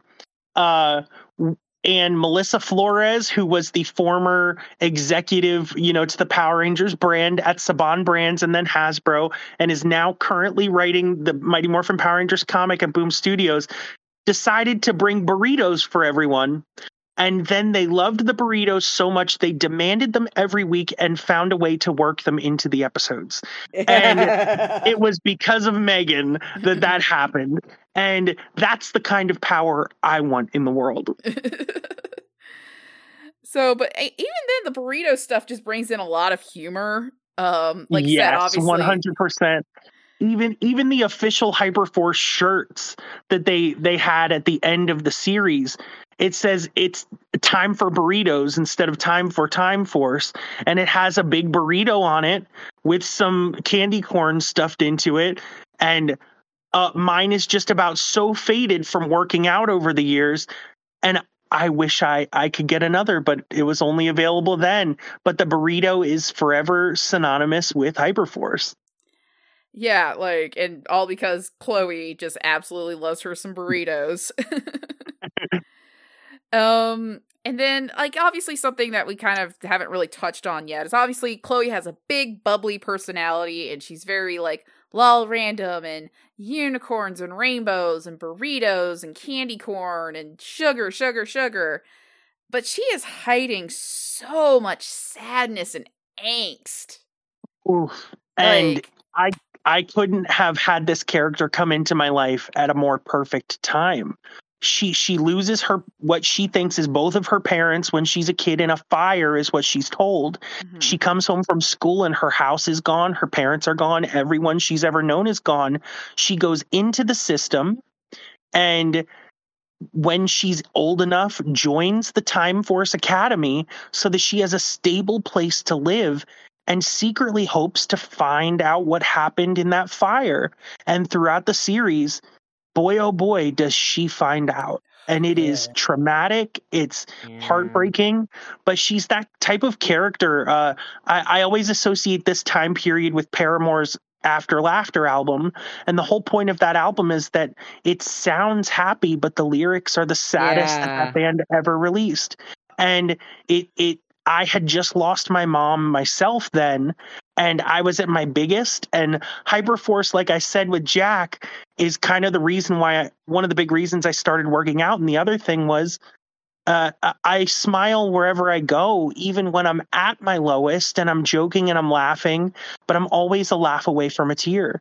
And Mhm. I've always related to Chloe because of that. It, and that time period, it's why I love Hyperforce so much, you know, is Chloe because I related to that character so much. It, it's palpable what Meghan brought to that character. And Meghan gives a whirlwind, no pun intended, of a performance. Yeah. No, it's she's like Chloe's just one of my favorite characters I've seen. And I've I can say this a lot about the Hyperforce characters of allowing people to really kind of flesh them out. They're kind of some of the the better characterizations I've seen in Power Rangers. But yeah, she she's definitely uh the song I remember most from After Laughter is Fake Happy. Yes, Oh, yeah. that is Chloe. And that That is, is Chloe. Chloe. I'm not gonna sing it. I don't think people want to hear it because I'm still trying to train my new voice. But uh she like that particular song is like Chloe, and I'm glad you mentioned that because I'm like, oh yeah, because it's like she is that bubbly personality, and she's you know I've been there before too, and it's just, it's normally to kind of hide pain. Like I don't want to approach this pain right now. I rather read That's Costco. me. Oh, yeah. is me now. That was me then. And back then, especially, I was so lonely and I was so much, you know, figuring out how to live again. And Mhm. She was this character who was fighting every day of her life, but with a smile. And that smile was tinged with sadness. She had the opposite of a resting bitch face. She had a resting smile, which is me. You know, that's Mhm. a lot of people would never know I'm in pain when I'm in pain because I, I hide it good, you know? yeah, Yeah, I think you know. I think that's something that, like, I think we can all kind of experience with between the three of us is that, like, yeah, uh, like my boss joked the other day. Again, well, one of my managers joked the other day, and like, I think some people came to my defense on this, and I was just like, I know he was kidding, like, Yeah. absolutely, and he was not saying it with any maliciousness because obviously, I think he knows that I deal with a lot at work. Um, but he said, "Oh, like he made this joke about like just he's like I asked him how he was doing, and he's like, oh god, everything's just happening so much, and like it's been I'm just so stressed out, and again, very tongue in cheek, and he's like, unlike you who experiences no stress, and I just go, ha." Oh. You know, the way you make it sound like he's just like, unlike, you know, I think, yeah, very tongue in cheek. yeah, I think also hinting, you also are probably experiencing shit. yeah, no, like it's yeah, but like people, like I, I am very, you know, I am somebody who is very bubbly and like like not always happy but i am very enthusiastic about stuff and like Yeah. um i'm very bad at resting bitch face no matter how hard i try um but yeah, I think that is definitely what makes Chloe very relatable. Is the kind it is again that she is carrying so much, and you don't even really realize it until like that one episode where she sees that illusion of her mom. yeah. Oh, And it is heartbreaking. It is one of my favorite performances. I'd say my three favorite performers to ever be in Power Rangers are Olivia Tennet as Dr. K, obviously. mhm. It's Mhm. Meghan Meghan Camarena as Chloe Ashford, especially for that scene and the stuff in the finale. And when you get to it, Hunter Deno as Amelia Jones in Dino Fury. It's just yeah, you're gonna have such a ball with Dino Fury. I am so excited to get to Dino Fury. Honestly, Yeah. um, that should be in the middle of next year. By the way, if you are wondering for podcast purposes, anybody listening to this later. Yeah. Um, and then we, as we noticed, she's the first uh woman and non-red ranger to have a battlizer in the series. Like, Oh, I feel like we finally I got justice for see. Karone. yes, yes, exactly. it's like I will still And- just be forever mad about that moment from Lost Galaxy. As Karone is the one who goes in through the emotional journey to that ep- through that episode to and unlock then the gives it to her golden retriever. Yeah, it's like here we're gonna give it to this to your um your emotional support himbo. Yep, that's Leo, all right. While we're there, can we talk about how everyone goes on and on about Leo and that shirt rip when Damon was the hot one in that episode? I want justice for that moment. I think we've talked about this too. It's like they had a really hot cast, and yeah, Damon was definitely the hot one. yes, oh. like I-, I would say no one in that cast was unattractive, but yeah, no, Damon was a total hottie, and it's very un- he's a very underrated hottie in terms of Power Rangers. Yeah. I think we made the joke that they kind of like put him in that very like loose outfit because like once you see that episode, you're like, oh, that's why. Yeah, exactly. That's oh, moms would have been dropping like flies across America. Um, oh my god. uh, yeah, no, he was. But um, I guess back to that. But yeah, she she got the the justice I think that uh Karone needed for having her rightful battlizer go to the emotional support golden retriever. yes. yes, and like Oh. I love the like, but yeah, I just I also love how enthusiastic she is about getting the the pink battle warrior form. Yes, and we've still never seen what it looks like, which is the most heartbreaking thing of all. Uh, Dan Mora was commissioned to create the artwork for the the Pink Battle Warrior, and somehow in the transition from Saban to Hasbro, it was lost. Ugh. And we don't know. We've never seen what it looks like, just like we've never seen what the the Team Blaster, the the Hyper Vortex Blaster looks like. And one day it'll show up somewhere and I'll that'll be the day I could die happy.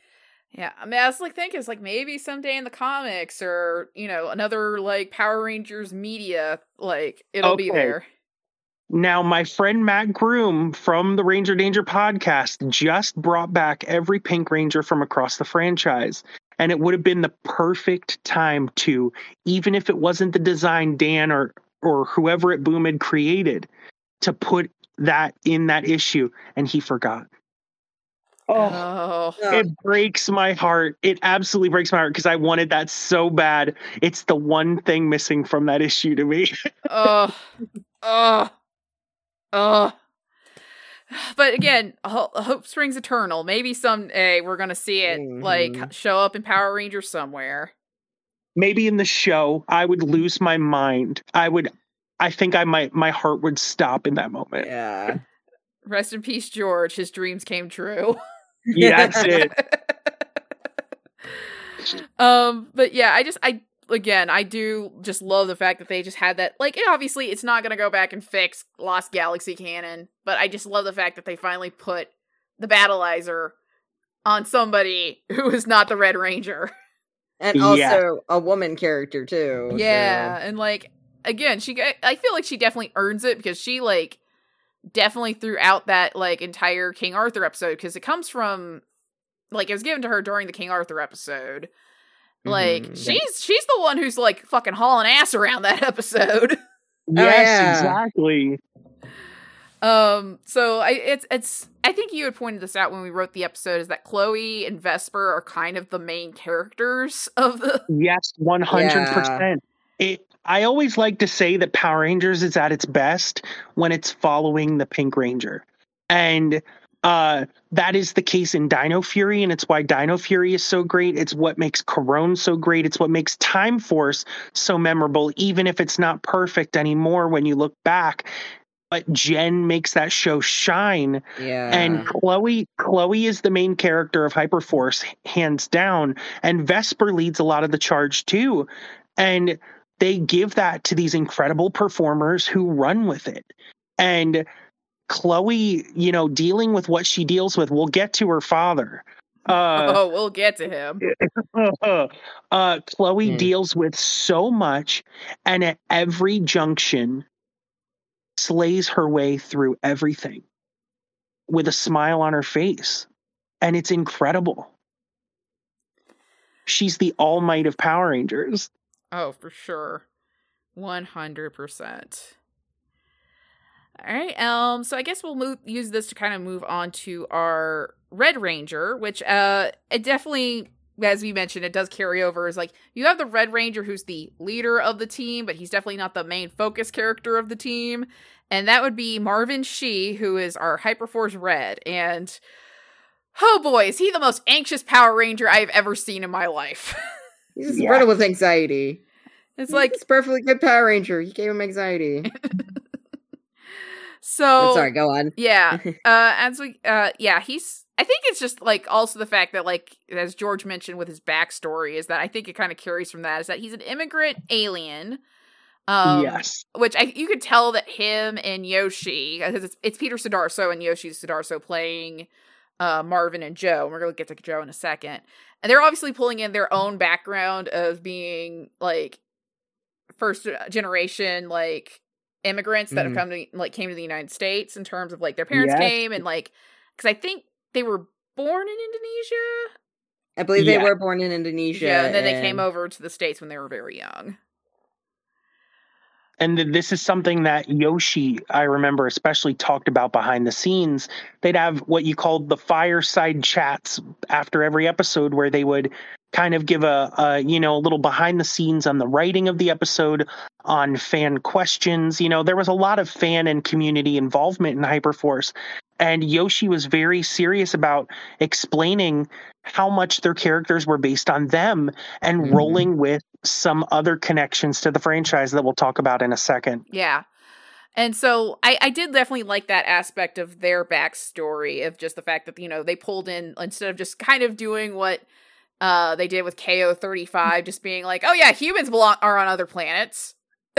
um Yeah. like trying to give them like an actual like backstory of like no they're they're they immigrated to earth and like they have very much an immigrant experience of earth um and so relating to their own backstory of being you know immigrants who came to america when they were very very young and Yeah. like as you noted george is that he's also got a very traumatic backstory Yes, one hundred percent. Uh, if you you'll get to Ninja Steel very soon, Mhm. and you have the character of Mick Kanic, who uh, is the the de facto mentor of the Ninja Steel Rangers, and has continued on even into Dino Fury as well, and in the comics and everything. And Mick uh, comes from a place called the Lion Galaxy, which Mhm. is a very impoverished part of the Power Rangers universe. You have uh, really, really rich, like you know, uh, leaders, uh, a King Vieron and his daughter Viera, and they have enslaved other nations and other planets within the Lion Galaxy. And Mick was basically a live-in slave to these royals. And we see that in an issue of the comics. Uh, it's a really powerful issue. And mick is then sold off as a slave to galvanax who is a, a warlord from a different galaxy which is heartbreaking until you find out that the lion galaxy even in the year 3016 is still an enslaved impoverished place and the planet that Marv and Joe come from, Cayenne, is basically like a slave's slave state. Mhm. Oh. They are they are in this horrible caste system where the rich are the richest and they enslave the poor people and then those poor people have people that work for them that come from Cayenne. And uh, Cayenne, it- you'll recognize the name. It, it comes from Uchu Sentai Kyuranger, Space Sentai Kyuranger, a beloved series. And Marv talks about how he had a hero who was a Red Ranger, a Lion Red Ranger, that comes from his planet and freed countless people and enslaved and impoverished people from his planet, uh, including his family, and brought them to Earth. Uh, and his team saved those people from impoverishment and slavery and Mhm. brought them to earth and is the reason he wanted to become a power ranger. And his brother wanted to become a power ranger. And that is the red q ranger or or shishi red. Uh, and so that suit you know fans currently in 2022 when we're filming this episode or recording this episode uh, are fighting about, oh, we we're never going to see the Kyuranger suits, but they have a precedent in Hyperforce, and it's all to connect to the Lion Galaxy, which is a really sad part of the franchise that starts here. Yeah. Oh. And now that you kind of mentioned with the fact that Mick, who again we'll meet soon, is in yes, like Dino Fury, and like assuming he might show up in Cosmic Fury. I Yeah. would love that. I love Mick. What if Mick is that person? That's what I wanna know. Oh my god. I've god. always wondered that. You know, I've always wondered that. Also, also, I now realize his name is Mechanic. yes. And- and- Oh. Mar- Marv, we do need to mention, is named after Captain Marvelous from Gokaiger. of Okay. course, okay. And yeah, uh, uh, And I'm guessing Marvin Joe Shee- is Joe. Yes, Joe Gibken, she. Yeah. Yes. Okay. so the, the- it is there's a lot of little Gokaiger references. There's a lot of Kyuranger references. The villains in this series are based on Jark Matter from Kyuranger as well. The Alliance, um, the, a lot of the visuals are so Kyuranger has been utilized within the brand before. If you're looking for your Kyuranger fix fans, Well, I yes, and like as you mentioned, I guess that does set up a precedent for to Mhm. see the Kyuranger suits in somewhere in the future. Like maybe not necessarily Cosmic Fury, but maybe Cosmic Fury, maybe the comics. maybe that Mighty Morphin 30th anniversary special we got coming up. Mhm. Mm-hmm. Uh, yeah, it's like eh, With, eh. with nine cast members currently involved. Mm, nine. Mm-hmm. All right. Uh, yeah, you you have Alpha, the eight returning Rangers, and Charlie Kersh as Minh Kwan, the daughter Oh. of Trini. All right. I guess I just didn't count yeah. right there, but yeah, it's like Mm-hmm. mhm, that is also a possibility in terms of like, hmm, hmm, hmm, hmm. Lots to think about. It's like very much think, but yeah, that's I. This is definitely I can see what you're meaning about Hyperforce being kind of like very important going forward Yeah. to it's a huge jumping on point, and it is a huge springboard for a lot of the rest of the franchise. Mm-hmm. It totally makes sense, and especially like. Yeah. Now, like I hadn't even put together any of the Kyuranger stuff, but as soon as you mentioned it, it definitely like it's like being handed a key that just opens a door that you can just Uh-huh. jump in. yeah. um, but yeah, kind of going back to kind of Marv as a character, he's um, it's unfortunately I would say that Marv, like even though he is the Red Ranger, he seems like he's one of the most least developed in the series. in terms of, Yeah. like I would say the least developed for sure. Yeah, because Yeah. it definitely feels like once we kind of learn his backstory a little bit more and he finds Joe, like the story is not focused on him anymore. yeah. No, he just kind of fills that void of the action character, the one who, you know, he's like a Chad or a, an Eric, but Eric had even more going on than Marv did. And yeah. Mhm. E- Uh, Eric's Mar- a very interesting character, I would say. yeah, But- Eric kind of, Eric and Jen, I would say, even more than Wes, are the crux of Time Force for me. Oh, Yeah, I one would hundred go percent. Like, We- Wes is just there as the hot piece of meat they fight over. That's it. yeah, yep, yep, yeah, uh huh, yep, that nailed it. Um, because yeah, Time Force does not like if Time Force focused on Wes versus Jen, show does not work. That would be a, no, that would not be a very good show. Yeah. No. And then if you've had and if you didn't have a character like Eric who is such a contrast to Wes and even like the rest of the team, still does not work as well. So, No. no, you are absolutely 100% right on that. yeah um yeah I, I feel like um and this is not to say like peter was a bad player but it feels like peter was definitely a very action oriented player which is Yeah. fine that is absolutely Yeah. fine sometimes you just need someone to be action oriented Yeah. That's it. And for a lot of fans, Marv is their favorite because that's the things that they're drawn to. yeah But I, I'm drawn to characters that are, you know, complex and have a lot more going on. Marv kind of, you know, other than his anxiety, kind of knew who he was going into the series, you know, Yeah. and and he really much follows his brother, you know, along the whole thing, and it, it makes his brother a better character, but I'm not sure if it makes him a better character. Yeah, It, it's it's definitely one of those like I have kind of my backstory forward, um, and you know I'm gonna play this character and everything, but you know I don't have anything new to kind of grow and add to other than I'm trying to find my brother. Yeah. Which again, it's it's fine uh, when you're dealing with it's a tabletop game. Yeah, when you're dealing with a tabletop game, not everyone has to have. The- Yeah, not everyone has to be a Vesper. yeah. Yes, exactly. That's it. You know, uh, that's what makes Power Rangers beautiful is that uh, every Megazord has different shapes. Somebody's a leg, somebody's an arm, somebody's a head, and sometimes you've got to be the sword that gets held.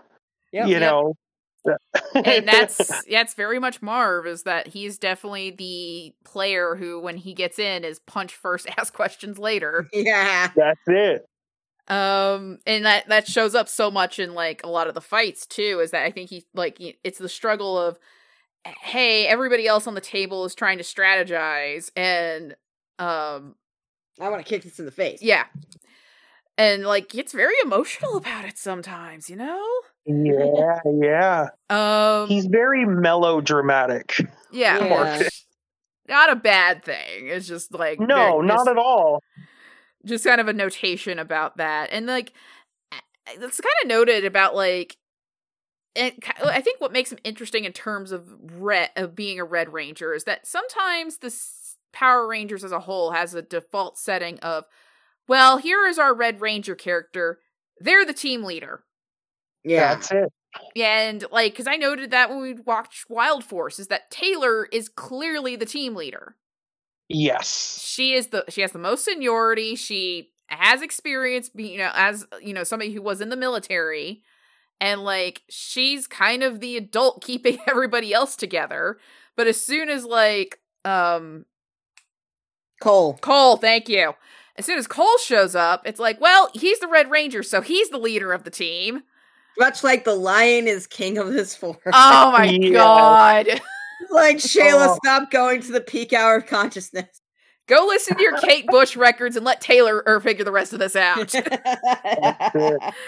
Um, so I I like the fact that like Hyperforce kind of subverts that. Like they kind of keep trying to slot Marv as the Red Ranger, but And like the roles get in his way every time. yeah, That, that is one way the medium worked is anybody could have ended up with that battlizer but it was chloe who rolled the best roll. Yeah, yeah. And- you know that is they wanted that armor to go to marvin so bad and it went to chloe. Yep, and that is mm. the beauty of this medium. We'll get to some of the negatives at the end but you know marv could have been the one who got all the fancy toys all the shiny things and he just got to be the side character which is good for him you know it's a different Yeah. type of red ranger he's like a rocky type you know that's yeah. yeah. A little bit more going on than Rocky in some ways, but Oh, yeah. very much so. He's he, no comparison, and he's nowhere near the worst Red Ranger. No, You know, yeah, But yeah, he, he's more of like a side character or like and one of and one of the big thing is he's he really is trying to be that Red Ranger leader, but he does defer to the rest of the team. And it's you know, oftentimes it's like, you know, we were talking about Yellow Rangers who felt more leader like. Jack felt more leader like because you know, Yes. he's a beat cop. He's he's definitely older, more experienced, and he's like trying to strategize here. And Marv's like, I want to punch him in the face. yeah, and like I think because I forget what episode it was, but like you know they keep trying to tell Marvel you're the leader, we'll follow your decision. He's like, no, we we all are leaders on this team. Yeah. So- he, he was Yeah. like, I don't want to do this. Yeah. so I, I definitely kind of like that approach to like having, you know, trying not to de- automatically default to, well, he's the Red Ranger, so therefore he's the main character, he's the leader. When Yeah. that was definitely not the case. Um, you know, and obviously, yeah, sometimes we do have Power Rangers series where the red uh, the Red Ranger is clearly the main character, like Casey from Jungle Fury. Yeah. But like that doesn't necessarily mean that's always the most interesting story, you know? Yes, Yeah. exactly. Um and as we said, kind of like the first he's like he is like a very much a central character for the first half of the series where his main objective is my brother went missing. I want I need to find my brother Joe. I mean, obviously he's like he got he snuck into and got kicked out of Time Force Mm-hmm. for impersonating an officer. Yes. So like because he just wanted to find out where his brother went. Yeah. And like Yeah. Once he does, his story kind of goes kaput. yeah, because like, well, It- you you've achieved your objective for the series halfway through. Yeah. That's. So n- back to you being anxious, yep. which is good. Like, like it, it, it gave also the focus to the stuff later evolving with like Co- Chloe and Vesper more. So Yeah, and I think that definitely served the series better, especially because again, if it, the dice rolls are leaning more towards, you know, Chloe and Vesper versus you know Marv or poor Eddie, Yeah. Poor Eddie. poor Eddie, um, then yeah, why not just lean more towards telling their story and figuring out what's going on with them? which I guess can bring us to our next character, Joe. Uh yeah, so Joe is Marvin's big brother. Um so he starts off the series as Time Force Silver. Um kind of like similar to Syra in uh Sins of the Future, which I meant to reread Sins of the Future before we did this episode, but week's been crazy, so just did not Yeah. happen. Um I am going to go reread it soon though now that we've actually like finished Hyperforce and now it's going to make more sense. Um yeah, but yeah, it's kind of like an auxiliary like Time Force character, um, similar to Sy- uh, Time Force Ranger, similar to Syra in that regard. Um, so he starts off as Time Force Silver, and that he's been on a secret mission, and then he loses his Time Force powers, and eventually gets uh new Hyperforce powers and becomes Hyperforce Green. yeah, Um, and as we as you noted, George, he's Mister Steal Your Girl. yes, and it is the best. It is my favorite, most delicious meal. And Yoshi is a delicious meal. It's true. it is true. I Yoshi's follow him on. Instagram. He is yes. and Joe comes into the picture, and you find out that he is the boy that Ransik was afraid that Nadira crushed on before she even met Lucas. Nadira always liked human guys, and she loved this other boy and had a crush on him back in her childhood as a mutant and you find out that that was Joe and they've been on again off again their entire lives he's the one that got away and he came back and they get married we get a ranger who gets married on screen yeah. and Nadira is madly in love with Joe. You see, she has heart shaped frames filled with pictures of Joe around her apartment and Ransik's lab in Hyperforce. And you find out that Ransik actually really liked Joe by the end of it. the cooler Lucas. Yeah, I find out. just I had not even made that connection until you mentioned it because we haven't watched Time Force in like yeah, almost two years year. now. So like, Yeah. wow. yeah, it's been so long. I just I hadn't even like remembered the whole bit about her having like the alien that she was like flirting with. yeah, that's it. and I, despite the fact I've watched Time Force many times, I've forgotten about it too. And I, I think we, we mentioned like his secret mission. I think was to infiltrate the Alliance. Yes, Yes. 100%. And if you read Sins of the Future, you see when he leaves uh, Yeah. about six months before Hyperforce's plot begins. Uh, Jen sends him off from the secret hangar that you see at the beginning of this series. And he goes off with two other agents, and they die throughout the course of things or become part of the Alliance Mhm. and and he grabs this uh control morpher i think you call it uh the it's not a chronomorpher it has something to do with Sierra and the you know whatever's going on with Frax and uh stuff during Sins of the Future. It's real timey wimey that book is, and and he becomes the silver Time Force Ranger, and Sira becomes the black Time Force Ranger. And uh, you know, uh, almost in the same way that the quantum controller gets sent back to dinosaur times. I think it was the Jurassic period, and uh, the Q Rex is sent with it. You know, so Joe was Time Force Silver and goes through all that, and then becomes Hyperforce Green. And the only time we could say Hail Hydra and it's a good thing is with Joe.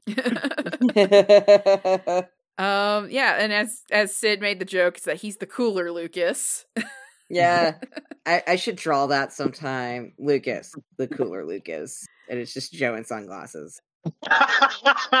and like and the, the fact they even make the joke about that at the end of the series when like they go and rescue all the hyperforce range not hyperforce all the time force rangers which are just being played by zach um, I think they tried their best to get them all back, but it, schedules were not working, so they did with their Mm. best. yeah no i totally get it um I, Yeah. they str- scheduling is half the struggle of rpgs so Yeah. Oh yeah, like uh our game did not meet last week because of scheduling. So yeah what's the so it keeps like people keep making the joke about the upcoming d&d movie should like push out a week just for like authenticity yeah. Oh, I've been there. Especially uh college was easier because you know we all had the same time, everything. Mhm. We just meet on the weekend. When you're an adult, it's like, oh well, you know, something came up today or some shit. right. But yeah, so but yeah, I just love that interaction with Lucas at the end where they're just like, "Oh, okay, we're doing this." and then um I had to say I love Joe's official introduction into the series because like so for the first part where we're talking about when you know we learn Marv's backstory of like he has a brother, his brother was in Time Force, his brother's been missing. Hmm but we don't know and i think it's some he sees an illusion of his brother or like malik is playing joe and he's helmeted. But we Yes. don't yeah we don't know who is actually playing joe or it seems like he's just going to be like a character an npc played by malika hmm and then in the middle of the episode they roll in another chair and yoshi walks in the room Oh, it's so good even now. Oh, I was like, oh, it's such a it's such a great moment because Peter loses his mind. I'm just like, I thought you said you dyed your hair for a role. He did. he did. He did. Did. He did not lie. He just wasn't specific. Yes. and like it's just yeah, it's just such a great heartwarming moment of surprise Yeah. because they all you know, they didn't tell Peter and like it's just oh, so good. And I uh, but also the fact that since he did dye his hair silver for the role, there is an ongoing run there's a running gag between um between uh joe and vesper because he's like he doesn't like the fact there's two silver haired rangers on the team Yes. so he keeps telling vesper you should you should change your hair you should dye your hair and she's like no No. I don't care that there's another silver hair ranger on this team. Uh it's it's like it's such it's one of those like it's one of the things you don't quite notice initially but like once you like you notice that yoshi keeps doing coming back to this Yes. so good. oh, it's great. And then, a- a- as you mentioned, yeah, he's like actually is the first time we've seen a ranger get married within the series of power, like Yeah. within like on screen in Power Rangers. That's it. He he doesn't have a lot going on as a character, but what he does Mhm. have going on is great. He gets married. Yeah. He's in a loving marriage. He's like calling up Nadira and doing Zoom calls to smooch and stuff while they're on missions and things. And it, it's just so much fun. And he's just another great, he's like the better version of the action oriented character. He's a, a- like the stereotypical sixth ranger where he comes in, he's got these cool Hydra whips and, you know, blades and things. And he's doing his thing. He's got the golden armor. He has a big giant tank like Zord, you know, that's like Titanus, but it's a Hydra. It, it's so much fun. And yet, he's just a simple character. You know who he is from the beginning to the end, almost like Carter Grayson in Lightspeed Rescue. Oh, oh yeah. sure. And I I love Carter. So Yeah, he- he's very similar to Carter to me. You know, he's like in the way that Jack is like a cop's cop. I'd say like Joe is the least cop cop we've ever had. He's yeah. he's very much he's the stabler without the trauma. Yeah. Yeah, okay, I can see That- it. you know, he's Or, the one and the huge ass. Yeah, that's well, I, he's got that too, but that, but he's you know he's whooping butt and doing his thing, and he kind of like Carter before him. He's just good as he's a good character, a good person in and out from the beginning to the end, and he's just about the mission and just you know he's gonna shoot first and ask questions later, but not in a scary, bad, problematic way hmm and it's just great. You know, he's a great character and he's a fun later addition to the series. And, you know, he doesn't get a morphing sequence, which always made me sad, but yeah. it's expensive. Yeah, That's why Yeah. they couldn't do it. makes sense. Yeah. Makes sense. But yeah, no, and I, I love the bit when like, because obviously very six ranger that he'll like pop in and out. Um, Oh yeah. yeah. Like Ryan or like Eric, you know, mhm. very much that. Early Tommy. yeah, Yeah. O- Orion dancing in his cute little underwear in the school, you know, Yeah. dude, very sixth ranger, you know.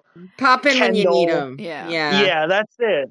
and I, but yeah, I love the bit when like they they've been away for a bit and like it's about to be his wedding and he's like left like fifty voicemails. Yeah. I'm an older brother. I know that feeling. yeah, I just I yeah, and I just love the fact that Yoshi just kept acting out the voicemails. yes. Oh, it's just such a great little detail. Um, but yeah, so I guess we got through all of our rangers. So I guess we move on to our allies. Well, allies and enemies. So let's start with our allies. The first being the best alpha, Alpha 55. I loved oh. Alpha 55 Rose so much. oh, Alpha 5 is such a joy. The most dynamic alpha, you know, an alpha that still loves to dress up. He was there when when Jen and Wes uh, get, you know, they proposed to one another in Sins of the Future. Mhm. mhm. This alpha was there. This alpha has a chest cannon like Go uh, Gokaio from Gokaiger, shoots enemies, blows a hole in the the f- hyper ship. oh god, when And- that happened, I was like, what the fuck? And then that's how they go to the medieval episode and get a an awesome medieval door on the side of the thing. And the Yeah. fact that uh, you know, it's just awesome. And then they use this Time Force set, this toy set that came out in 2001, and that is the hypership. If you go Google the Time Force Adventure set or whatever it is, Mhm. it is the hypership, and they describe it perfectly. And where there's a hole in the side, that's where it gets patched up. nice. And Alpha has this tie to Vesper, this memory link with Vesper. Uh, and it's such a great plot device. This Alpha is the least ex- existential Alpha, uh, besides maybe Alpha 1. And uh, this Alpha just is wearing a bikini when possessed by Vesper, is flirting with Eddie when possessed by Vesper. He's going through so much and this alpha doesn't bat an eyelash even once. And it's the best it's the best looking alpha to me too. That black and gold design is so great Yeah. You know, and No, it- malika has so much fun you know? Yeah, Malika, they were just really they were my favorite of the two that played Alpha of, of uh her and Zach. So yes just really got the whole like anxiety voice of Alpha down, but also like the really helpfulness that made Alpha Five Alpha 5 Mhm. oh just so tender you know Yeah. Alpha 6 was too much of a departure. And now we know this is another thing that they could fill up over the years is there's like 50 odds other alphas out there. Yeah. Those uh, Alpha Six uh and and uh in space got better, so Yes, 100%. Uh, But yeah, so I like the fact that like they mentioned the fact that all all alphas have a memory link to each other, yeah. which means that like obviously he can out- access Alpha 5 and Alpha 6's memories, but that also means he can access Alpha 1's memories. No, no. The worst Terrifying, alpha. isn't it, to think about that. That's Like, you just know Alpha access- 55 goes back like that far and is like, "Goodbye childhood." oh, God, Alpha 1. I hadn't even thought about Alpha 1 until Sid mentioned him and I was just like, well, I will just forever remember Alpha fucking One and just being a murder bot. yeah. yeah. Alpha One is definitely, hey, sexy mama, want to kill all humans. Pretty much. Oh, so I mean, obviously, we're gonna revisit Alpha One when we uh re. I guess we're gonna we we are planning on rereading Go Go when we kind of go over Power Rangers, two, or yeah. all that fun stuff. Um, but yeah, so that's really all we have to touch on with Alpha. Like, that's not that he's like he's kind of just their main ally in terms of like Mhm. Alpha knows all uh, Alpha knows everything that's going on and helps kind of drive the plot along, but you know, kind of as that main character like main NPC you need the DM to play. So, Yeah, like I'm here to give you some stuff. but also he is baby. He's baby. One hundred percent baby. Um Uh, the next character we kind of want to mention with our allies and she shows up for a couple episodes is Abigail who is a Time Force student who is turned into Jen's number 1. yeah. And uh I don't know who said this. I don't remember who when we were writing the episode. It would be me. Yeah. Yeah, Alex, but better. God. Yeah. She's the one that taps the buttons and is very much like Garcia from Criminal Minds is, you know, that's very much the analog to me. That or Fran from Jungle Fury. Tippity tap it in the keyboard and going, I've sent you the Zords, blah, blah, blah, or I've sent you this. Uh, we're doing that. Hey, Jen wants me to send you a message. Just a simple character that you need, you know? Oh, Yeah. sure. So yeah, and then she doesn't get a whole lot, obviously, but like whenever they go No. back to, you know, uh 3016, like she's there to be very helpful and like she very much cares about the team and like who was it that she offered to help with like finding like back was it was it Chloe? Like trying to help offer to help her find her what happened to her parents? Yes, with Chloe and then with Marv as well to help find Joe and uh kind of has a crush on Marv and they kind of play that up for fun effect at the wedding. Oh, Oh yeah. yeah, they- I totally had spaced on that. But yeah, no, I mean, like I said, she's like she's just another kind of character that kind of helps drive the plot along and is just very nice, very sweet. Mhm. Um, and then our next character, who is a reoccurring, like obviously we're not going to go over every possible ally character because No. are so No. many rangers that pop in and out that we'd be here all night. Um, and we want to Yeah, we're just- we want to keep this wanna- podcast under four hours. So, and we we just want to touch the basics. So, um, Colonel Lena's song came up uh quite often. Yes, or Detective Lena song in some dimensions. Some some dimension. She was just everywhere. Yep. She yes, that's a, just a badass, a general badass, you know. Mhm. kind of comes in, knows what they're about, and just is efficient. And we first meet them uh, in SPD's time period, a year after SPD, actually, 2026. So a year after SPD. And uh, has taken on the role of kind of Doggie Cruger's number two alongside Kat Manx Mhm. and is working, you know, uh, starts out in the D squad. yeah. and uh, f- D is for detective, and then works their way up to becoming the green SPD ranger. Mhm. And after Hyperforce becomes the blue SPD ranger when JJ Oliver in Soul of the Dragon becomes the new green. yeah. And so Lena kind of continues on then, and then has appeared throughout many other dimensions in the franchise. You'll see her sometimes in the background of comics. Uh, there was a, a piece of paper in Beast Morphers that mentioned a Lena S. Uh, there's a few little things that Lena is everywhere. There's a, Nice. probably a Lena in every dimension in the multiverse. And I kind of have made the you know the comparison to she's like Clara Oswald from Doctor Who. Uh, Mhm. Clara pops up everywhere. She, you know, all throughout the Doctor's history, no matter which version of the Doctor, they always meet a Clara. yeah. And as you kind of noted here, because like obviously Lena had been mentioned, I think in SPD, like as just sort of a a, a background thing. Yeah, a Um, throwaway line. Yeah, I think in SWAT Part One, Okay. if I remember correctly. And like obviously like it becomes Malika's self insert, and we absolutely love her. Yes. and like, Just as simple as that. That's you know, if you bring back SPD, you have to fly Malika over. yeah, exactly. Yeah. it's like, who else is gonna play Lena? Like, no one else. No one. It has to be Malika. And that'll make some of the fans be real mad and the best fans will be really happy. As it should be. I'll, you know, it not the madness, but obviously, like, Yes. I'll stay off, I'll say off Twitter that day or something. Yeah, the girls will be fighting. Yeah. the girls are fighting. Um, I guess kind of like as oh, I will say with Lena, I did love the bit in the Shattered Grid episode where she had the rocket launcher. yes. Yes. Oh my god, that was like probably I think my favorite like Lena moment throughout the series. Oh. This is sad And of Fleckner.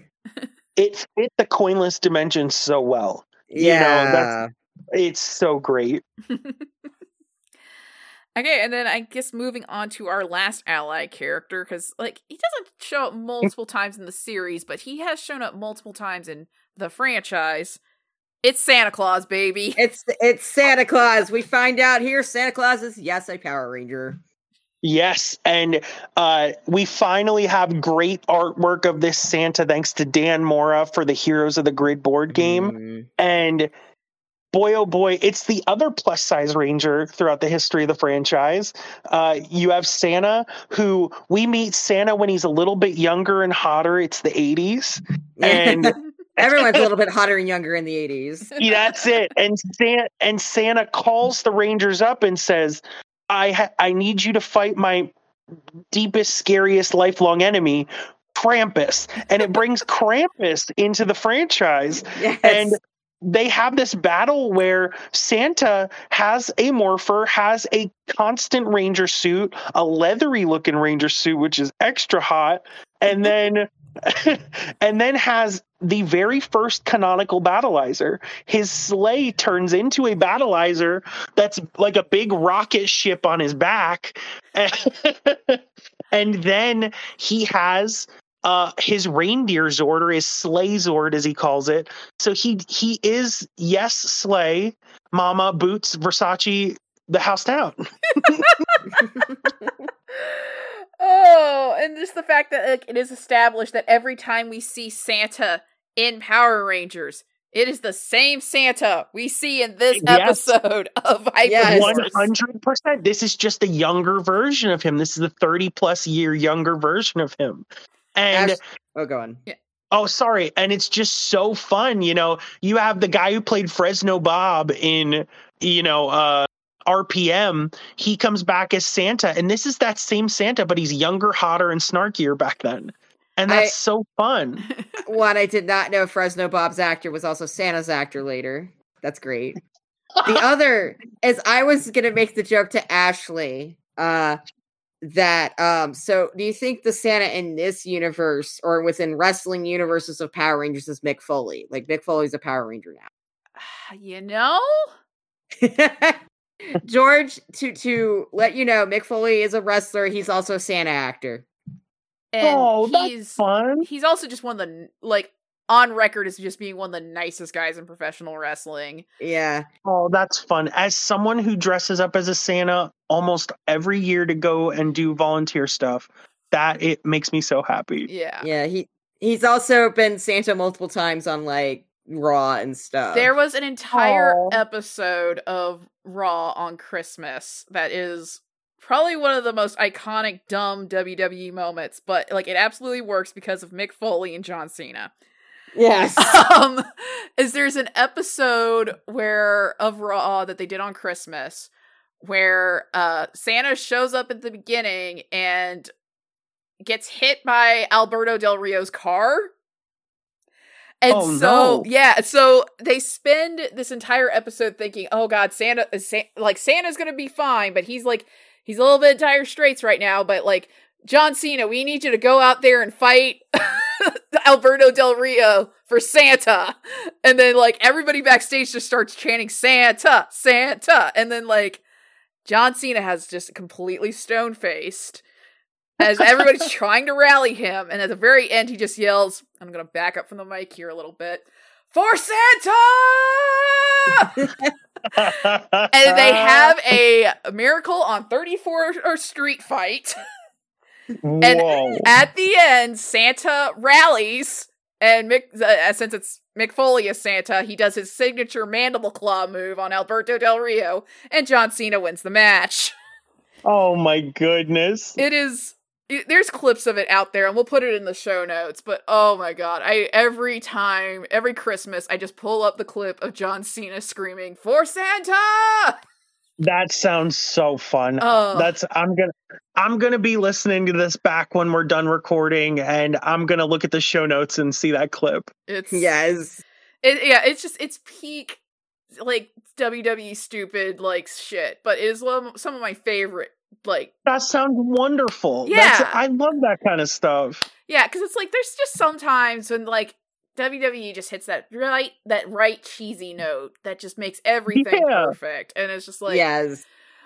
uh you can yeah there's just like sometimes they go too far in the other direction and it's just like it's one of those yeah when they're good they're great but when they're bad they are the dog shit worst dog shit worse. Um but yeah so i, I guess yeah is, is mick foley a power I, I want mick foley to be a power ranger just Yes, this is like yeah. Let's let's let's just canonically say Mick Foley in our universe, or at least in the WWE universe. I hate to say it like that. is the sa- is the Power Ranger Santa Claus? Done. Yeah. It's law. That's Yep. the, we're we're, we're we're writing this to Triple H right now. yeah I mean, how else do you explain how he got up after getting thrown off of hell in a cell like Yeah, ex- exactly. It's the morphing grid. the morphing grid yeah the morphing grid saved him. All right, so uh let's move on to our villains then. Um so kind of our main obviously baddie group that kind of is the um the umbrella that everything else falls under is the alliance. Yes. Which Yes. George you noted is another Kyuranger connection. Yes, yes. Uh, they're based on Jark matter from Kyuranger, Mhm. which are these humanoid aliens within. Uh, they they put on these helmets and they have these black suits with neon stripes. And when we first meet them at the beginning of Hyperforce, they're just what people are thinking are possessed human beings. Mhm. and you come to find out that it's this kind of cult of personality.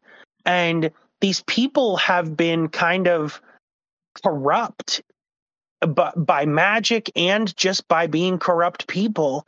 And believe in this you know want and need to overthrow the time force version of the future Mhm. where they've kind of performed eugenics and have kind of you know babies have been grown in tubes and pods and stuff and aren't doing done the normal way anymore Mhm. and they don't want any of these time force laws and rules anymore and so maybe some of them joined up thinking it was something good and oops you're in a cult and and then the people who try to leave the leader of the alliance kind of puts their purple magic you know hoodoo on them and uh they become horrible vicious monsters with these horrific masks on that are trying to kill rangers and stuff. And you also have putties and things that are picked up along the way and mutants and uh spd Krybots and things. They get possessed by the same kind of magic and it's terrifying. Yeah.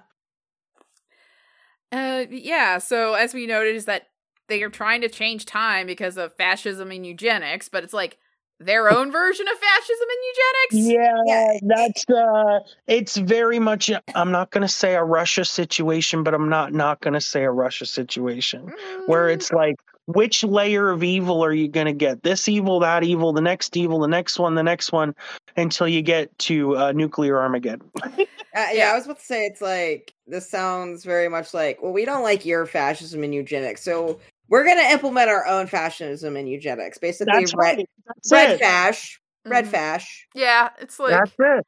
or it's just like when you look at it, it's like that's not much better than what we're dealing with. It's like I Yeah. every No. every time they write, an, I see an article about Brittney Griner, in, who's still currently in prison in Russia, and they describe everything she's going through, and it's just like That does not sound too different than the American like jail Uh-huh. system. She needs to be Uh-huh. freed, but the way you're just describing this in horror, it's like that's been happening here. Yeah, it's like uh, Yeah. that happens here. Like, But yes, just be. free Brittney. And Russia's Griner. also Free a ha- hyper capitalistic hellhole too. Yep, So. Yep. Free Brittney Griner. Just throw that out there. Anyway. Yeah. um so and kind of moving on to uh, kind of the next layer of the alliance is that is Oh. Thrax.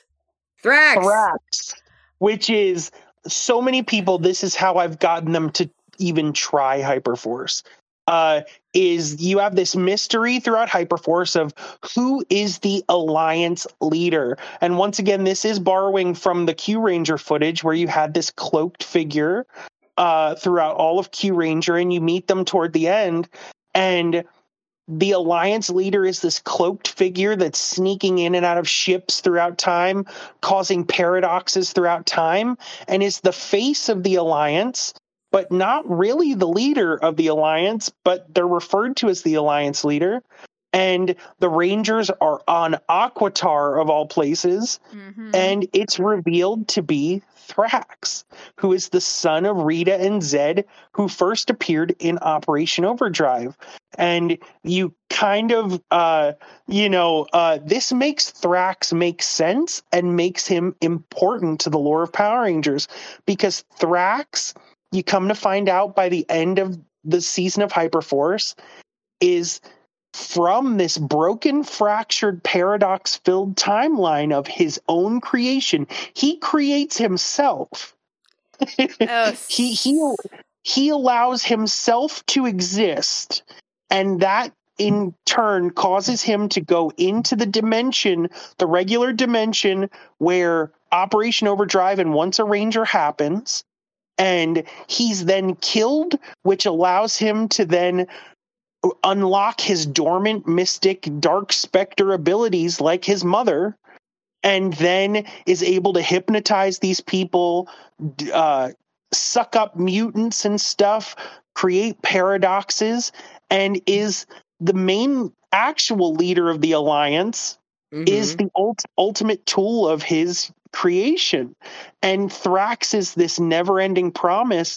And the Hyperforce Rangers don't realize the whole time that they've been walked into a trap, that they're helping these paradoxes happen yeah. to make and it, it's so sad by the end because they didn't realize they've been unwilling pawns in a wider 3D chess game. yeah. And that's what Thrax represents. Yeah, it's absolutely wild to me because it's like there's been multiple times we'll talk about this later in Hyperforce where you're just like they made this thing from this terrible season work. yeah. and they made Thrax important. Yeah. They made Thrax important and make sense. Yeah, it's it's wild, honestly, because I was just like, out of anything I would have expected to come back from, like the you know the wide swath of Power Rangers, it was not Thrax.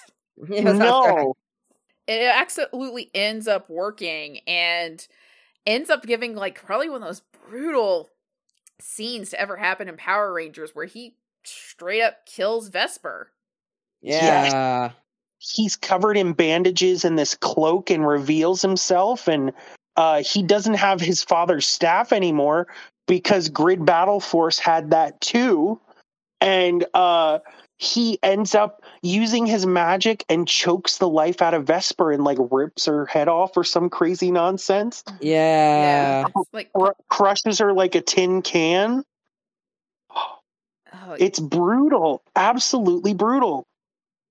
yeah, and it's just like I, I was by the end of that episode, I was like, Jesus Christ, like Yeah. it's definitely one of those things that they could definitely not get away with with the main TV series. Like, Never oh, yeah. in a million years. Never No. gotten away with Never, that not even now on Netflix. Not even now. yeah, like I mean, I'm interested to see if they would go that direction with the upcoming quote unquote reboot series.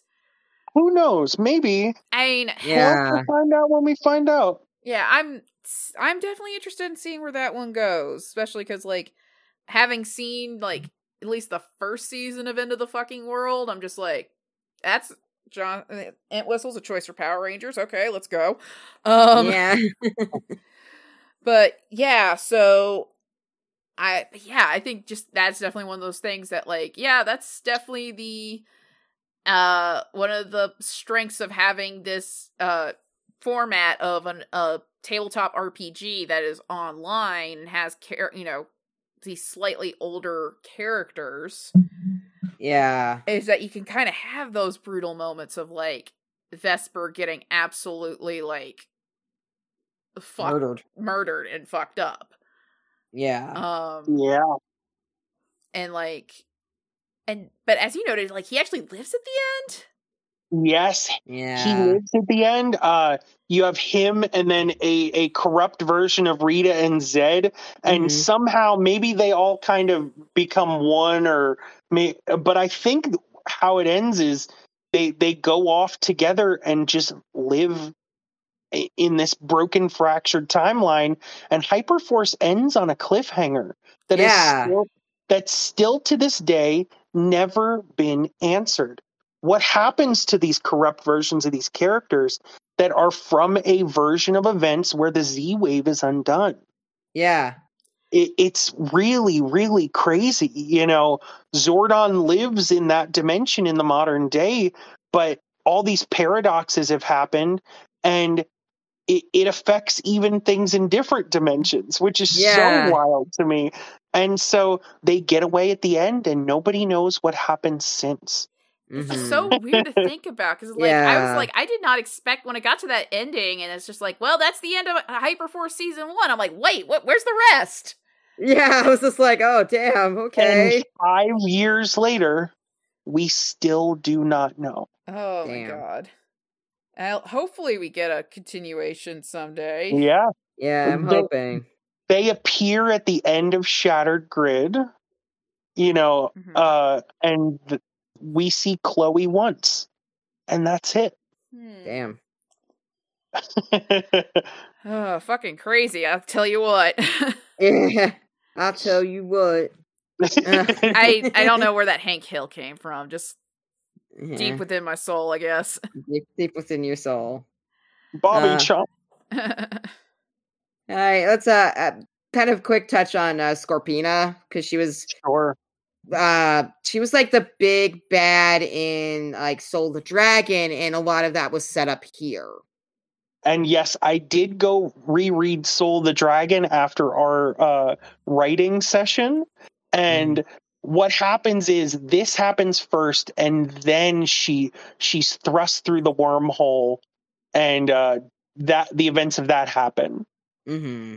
So she is the a crazy. She's like the the other, uh, you know, Clara Oswald type. She's just all over the place. You yeah, know, she really is. she's exactly the same character. I can hear her laugh in my dreams when I go to sleep, my nightmares, and Mhm. and she just it, she seems like this silly one-off villain at the beginning, and she's working with the big bad. She's a general in this with another guy named Val- Valkanos, Oh, Yeah. yeah. And, and it's just Scorpina. yeah, Yep. she it's Scorpina, baby. Yeah. All right, and so uh it is time to move on to the true big bad of the series. Uh Mr. Ashford, who congratulations, you are officially the worst dad in Power Rangers. he, he really wins. Dear God. like we had to create a specific award for Power Rangers just for him, which is the Ranger Splain James Navarro Award for Bad Dadness. Yes. Congratulations, you are the worst dad. Here Like, it is. It was kind of impossible to beat James Navarro, but by God, you did it. My God, you did. Oh, so Congratulations. Mm.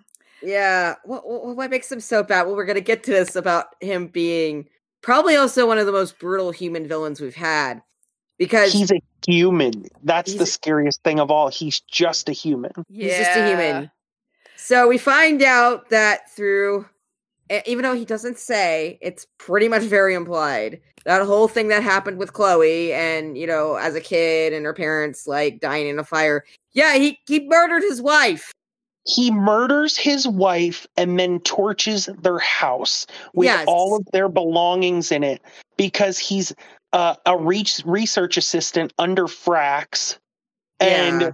and, and decides I don't need this woman and brutally murders his wife, torches the house, and their daughter comes home and then is then an orphan.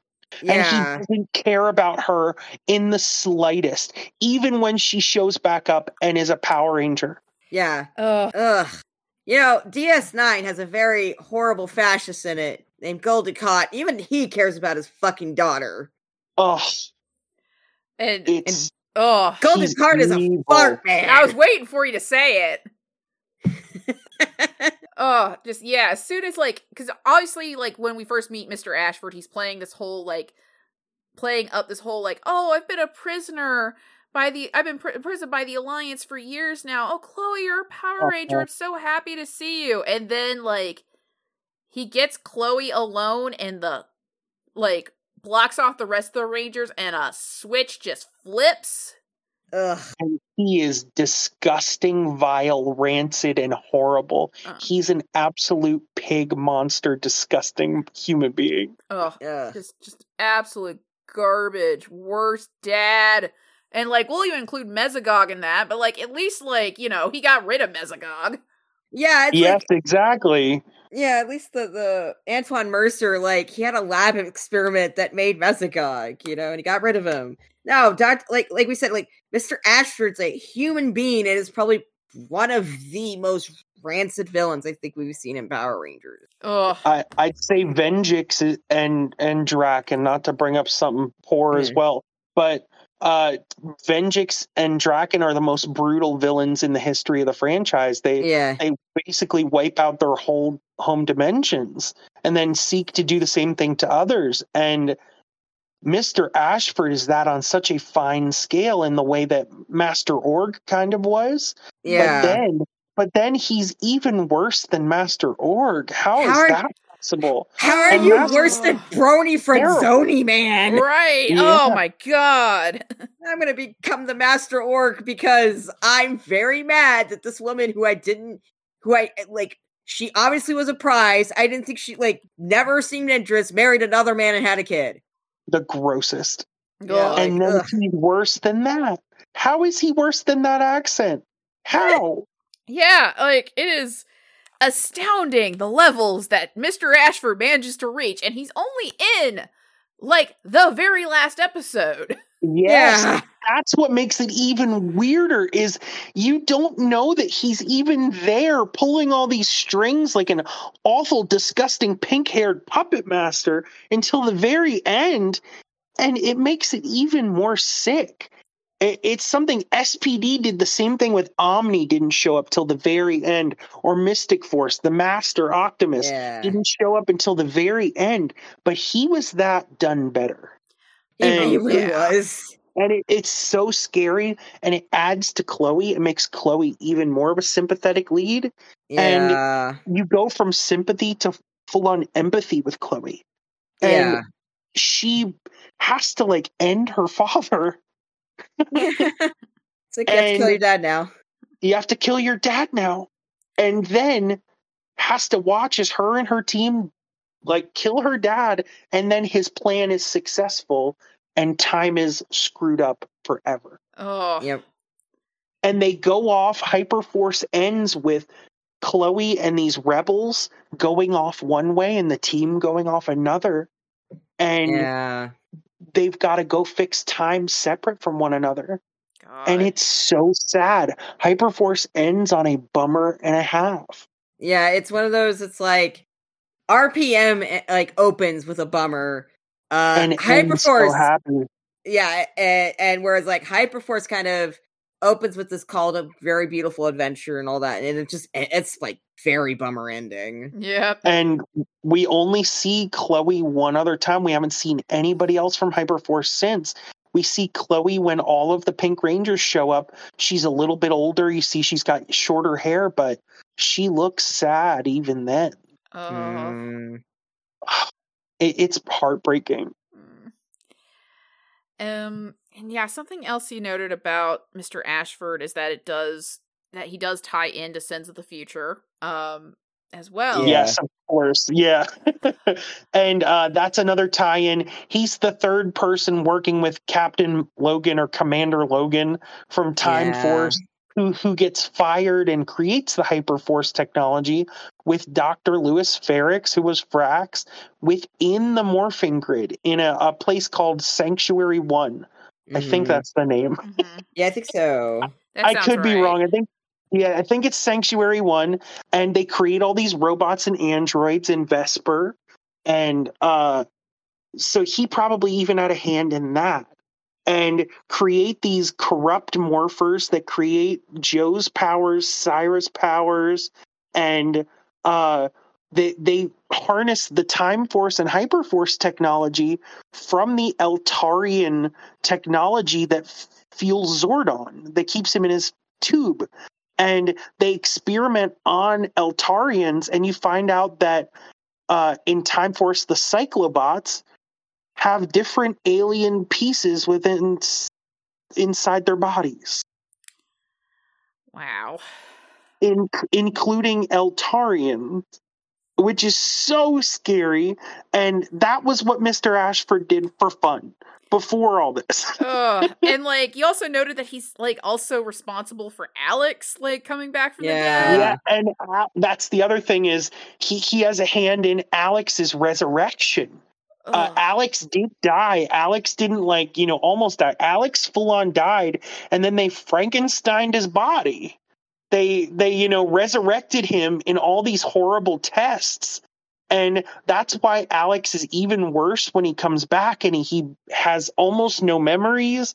And his sister Syra, that's why she becomes Time Force Black, is she wants to get revenge on Jen because she thinks Jen did all this. But oh it wasn't. It- but it wasn't. It it was Commander Logan. It was Doctor Ferricks, and and a, a version of Doctor Ferricks called Frix in that comic Um, and then and then it was Mr. Ashford and he's this looming horrible presence and he's the reason why in that in Sins of the Future you have all these paradoxes that's hyperforce happening uh, the end of Mhm. hyperforce causes all these paradoxes wow, just yeah, just fucking rancid vibes all around thanks to Mr. Ashford. Horrible. Like, oh, absolute God. monster.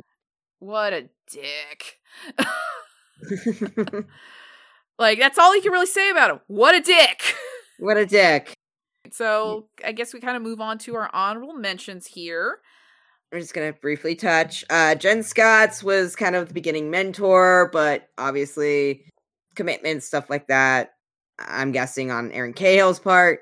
You Yeah, know- she just got the 12 picture deal with the Hallmark channel Yeah, I like, mean, it's good yeah. work if you can get it. So yeah, yeah, Yep. she's she got that, you know, all that. So, you know, they only got her once and she kind of starts off as the the mentor. But you know, gotta give her a nod there. The returning Rangers, uh, a bunch of them did return. Um yeah, like um trying to remember them all. I'm sorry, because there was Jem. Aisha. Oh, Jim, Jim. Andrew, Aisha, yeah, Aisha.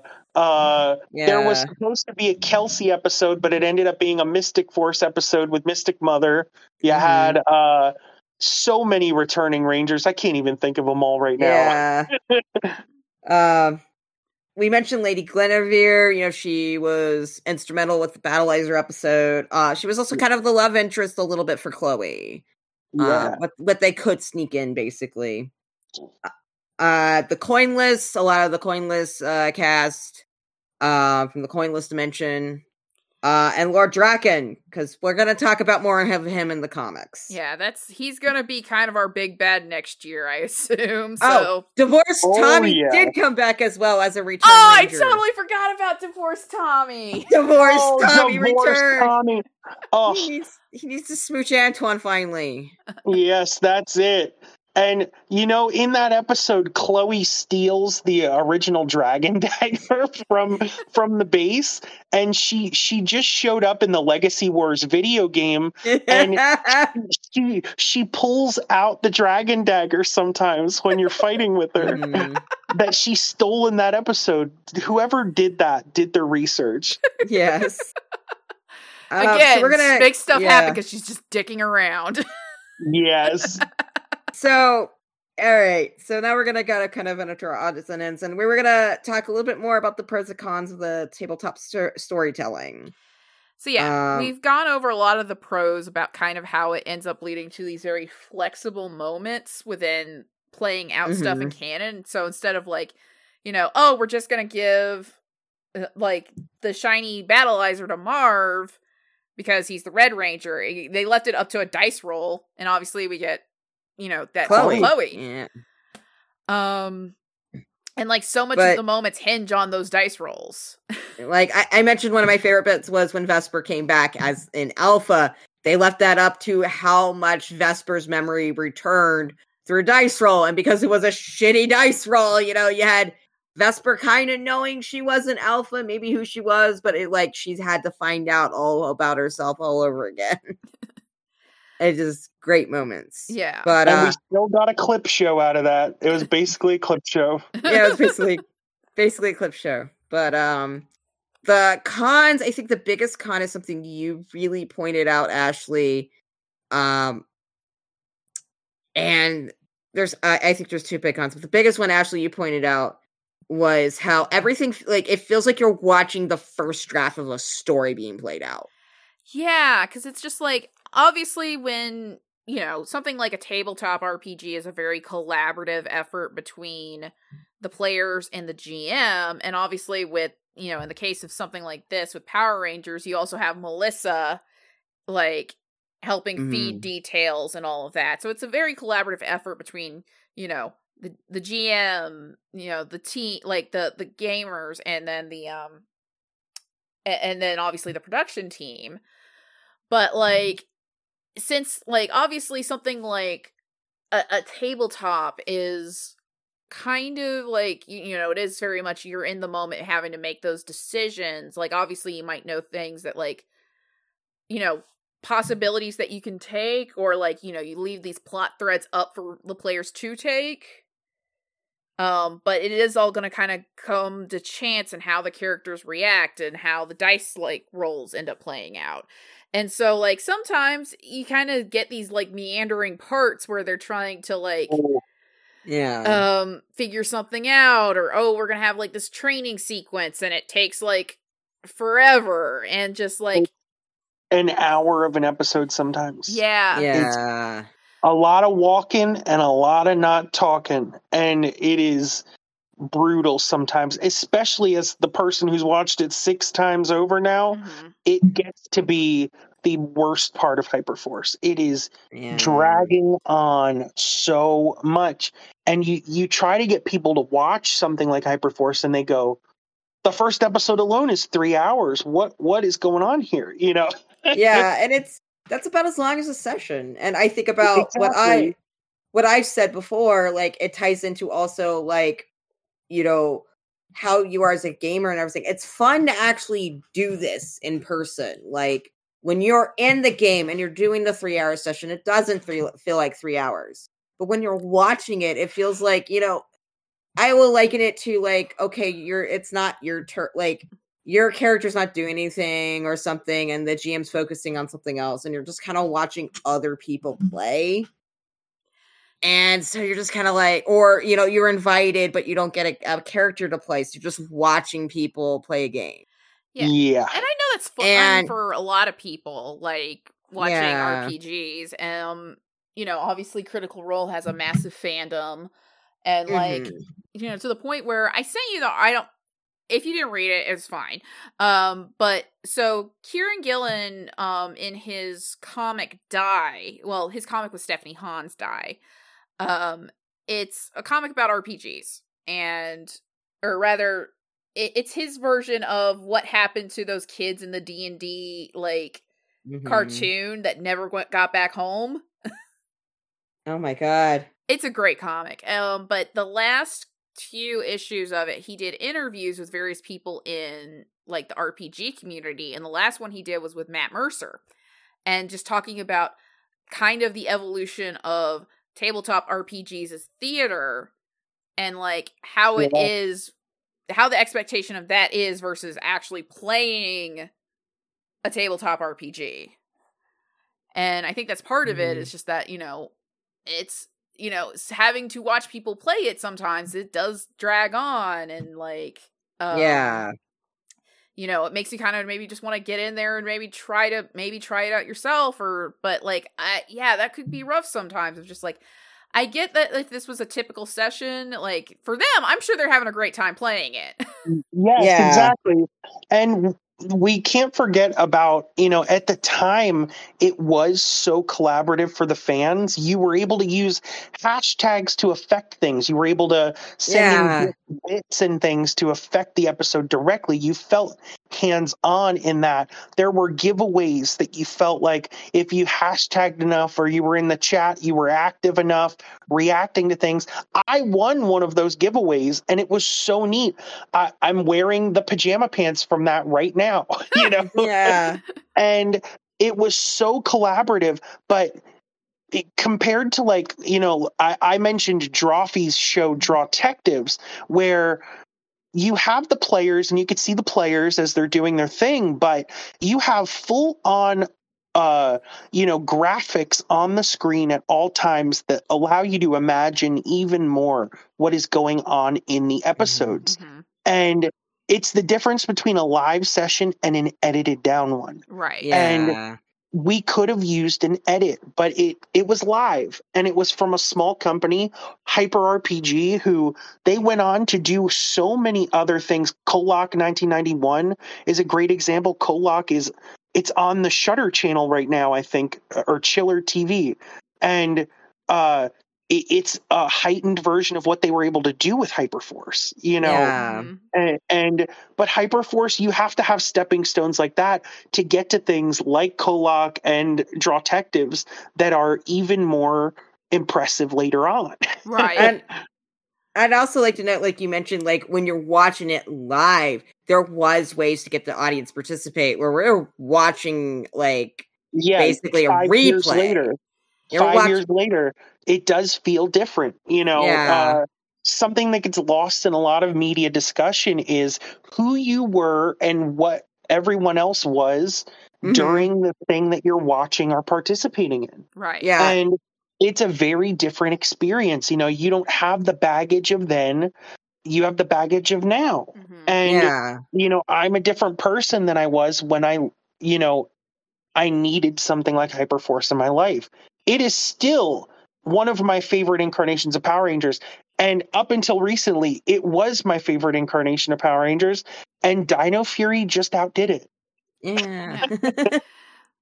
And like it is a very good version of Power Rangers. Like and the story, Yeah. overall story, I might add. It's just that again, sometimes just the way with the way that, you know, live tabletop RPGs work, it was just kind of a slog, especially the Mhm. first half of the series is kind of a slog yeah.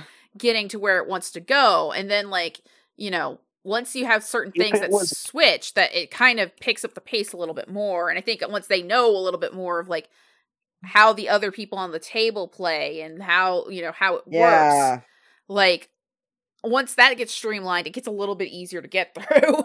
Yeah. yes 100% and it felt that way even back then you know Mhm. as you got to know the characters you fell in love with the characters and you were there for them for everything you know Uh, but in the beginning it was a lot of walking and figuring things out and Mhm. it, it really needed to trim some of that fat yeah, and it's just like yeah, so that's I think what I mean when I say it's like watching somebody's first draft of like you know, Mhm. obviously they play out this version that has a lot of stuff that like maybe this wasn't necessary and like if they maybe wanted to readapt it later in terms of like oh well you know we're gonna go and do a animated version of hyperforce like similar to the you know legend of vox machina, vox machina from uh, critical role when with that animated series on amazon Yeah. or if they wanted to do graphic novels the way that adventure zone does graphic novels of uh they've done graphic novels of each of the stories of the balance arc um Mhm. like i could see like them going and doing that but they would probably need to cut down like a lot of particular things Yeah. that maybe just and add other things oh you yeah know yeah. Yeah. because definitely there's some things that like just like that would happen and i'm like wait what it, like it just it was I something I had just totally forgotten about that happened like earlier in the game Mm-hmm. that maybe like hey maybe we can like uh highlight this as foreshadow this a little bit better but you know it's i guess it's one- just one of those things where it's just like yeah it's part of the collaborative effort of this particular medium that has its like any like any medium of any any medium any work has its own pros and cons of what you can convey with it versus like what you can't um, and kind of just, I guess we'll move on to our next point here, which is so our GM for most of the uh most of the sessions was Malika Lim.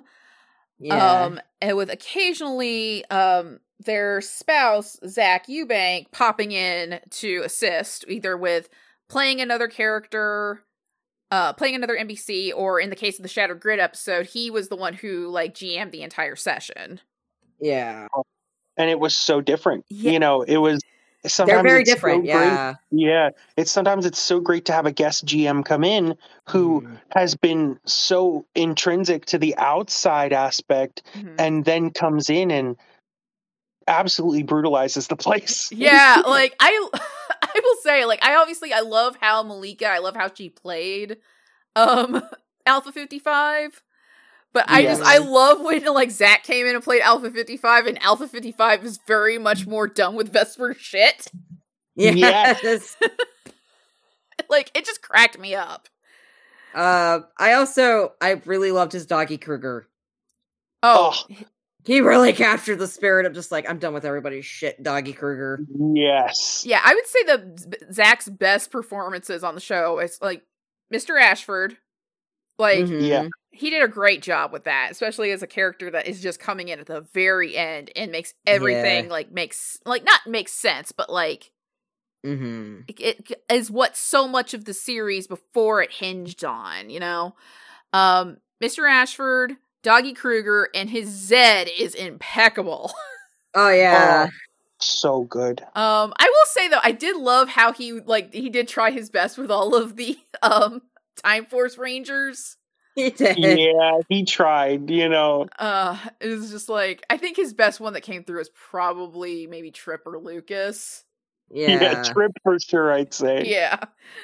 Um, but yeah, so it's definitely interesting. It's uh, definitely like so we talked about it is that like obviously they had you know since you have these two that are playing like all of the NPCs Mhm. like sometimes their voices were really great and sometimes they were mm, Ooh, they were squeezy sparkle toes, as I alluded to in the beginning of the Yeah. episode. I mean, when you're GMing, you have to be all over the place, and just Yeah. sometimes it doesn't come through, and that's fine. Yeah, like I did love that like Malika's like Rita voice is just so fucking spot on. Yes. Oh man, like I'll just I just really loved how they played monsters. yeah, like Yeah. I think that was some of the ones that came across the best and like I think the, they really had fun with the monsters, you could tell. Yeah. One hundred percent. And they got to craft a lot of the monsters themselves. You Mhm. know, the the Candius cornicus, Shibarai, uh, uh, the perfume pony, which I think was actually from the Abaranger footage, and they didn't even use that monster. So they really did their research and went back in and created Yeah. monsters of their own that were so memorable. hmm Like, yeah, I think it just it and it's one of the like it's definitely one of the strengths of like their GMing is kind of like the monsters that they were able to create and kind of just Mhm. play with within that space. Um, and kind of just touching back on Malika's uh Rita is that I I like I know it was something that they kind of had to do last minute, but I did love the the Mystic Mother therapy episode. Yeah. exactly. It was supposed to be a Kelsey episode for Lightspeed Rescue, and they end up kind of. Uh, it, it, it's even somewhat referenced in a, a Beast Morphers episode, uh, which you'll get to later, Mhm. and uh, it, it's kind of a backdoor for one of the Rangers there, and uh, they they end up doing such a great like therapy session with Mystic Mother, and she does a really great job in capturing that character with more time spent there with Mystic Mother than we even got in Mystic Force. Yeah, no, for sure. And I just I love the bit when like she just dips back into Rita and then just pulls herself right back out. that's what was missing from the original version. It's so great that she got to add that. One hundred percent. Yeah. Yeah. Um, and obviously, like like you mentioned, with the fact that they're just they did their research and they're pulling from you know everything in terms of like you know they're pulling from Sentai Mhm. seasons that haven't even really been like adapted in the, in the states or like Sentai stuff we don't we didn't see or like Making the bad seasons make like matter, quote unquote bad seasons. yeah, because like Yeah. there's stuff from over like the stuff from like Operation Overdrive ends up mattering because Sentinel Knight comes in with the Corona Aurora. Yes. And that's like It ma- such an important they plot go point. to Aquitar. They go to Aquitar, and we Yeah. see Aquitar, and they fight villains on Aquitar. That is Yeah. huge. yeah. Yeah, you that know, is- And they have Yeah, like this origin story for Orion and like how he came Yes. to Yeah. Earth. How did I even not mention Orion? That is so great. Uh, talk about another character who's very queer tinged in that episode. Mhm. Yeah. That is, you know, Orion, it makes Megaforce better. And then they are part of the legendary battle. And Yeah. they were there the whole time and we didn't know. You know, that's so awesome. That kind that of stuff. is. Yeah. Like they definitely I feel like they definitely saw an opportunity to like make these things from like seasons that maybe people don't care about as much. Like I I, Yeah, I but it's all every version of Power Rangers is someone's favorite. Oh, that's something that, that that people forget about. You know, every character is someone's like guiding light character. Mhm. Yeah. And they respected everything and celebrated everything equally. It wasn't a Mighty, Mighty Morphin show. It wasn't a. Tom, Tommy celebration every week, and it wasn't you know uh, the same thing over and over again. It wasn't lifeless suits standing in a quarry. Right. Yeah, it it- was you know it was characters. It was celebrations of big things and small things. They explain how Ernie in Megaforce is named Ernie Yeah. and that he franchised Ernie's juice bar and created Ernie's brain freeze because he loved gelato in Italy. Who who thinks of that besides people that really care? You know, yeah. Yeah, that that's kind of the big thing is like if this was like done by one of the I don't um, I'm gonna get like thrown under a bus here. One of the more vindictive fans I've seen on the internet that's like, well, I can write Power Rangers. Like it would I feel be joyless and definitely like show someone's bias towards something where they're like, okay. Whereas here with this, it's like they definitely made just something out of everything, even something you know, like Ashley and I didn't care much for Operation Overdrive, and it's like they made stuff from Operation Overdrive like special that even looking Yeah. like we can look back on some of those bits and like, oh yeah, no, that's great that you did that. Yeah, no, for sure. And like, you know, they made stuff from like it made me love Orion. Like Orion was already one of my favorite characters in Megaforce, Oh he's yeah, definitely my favorite. Him and Emma. Yeah. you know, yeah, for sure. and it just made Orion an even better character in retrospect. it made him Yeah. even more sympathetic and empathetic. He he. Mm. You know, you see his trauma and his torture, and him being so solitudinous. You know, Yeah. Yeah, And like, I think it even kind of makes his like return to Earth at the end of Megaforce like even more like yeah, the Hyperforce Rangers did that. Like, yeah, yeah, how cool is that? Like that's off screen in a way that like other franchises don't do that a lot. You know, Mhm. Hyperforce. I always like to make the analogy that it is the Agents of Shield of Power Rangers.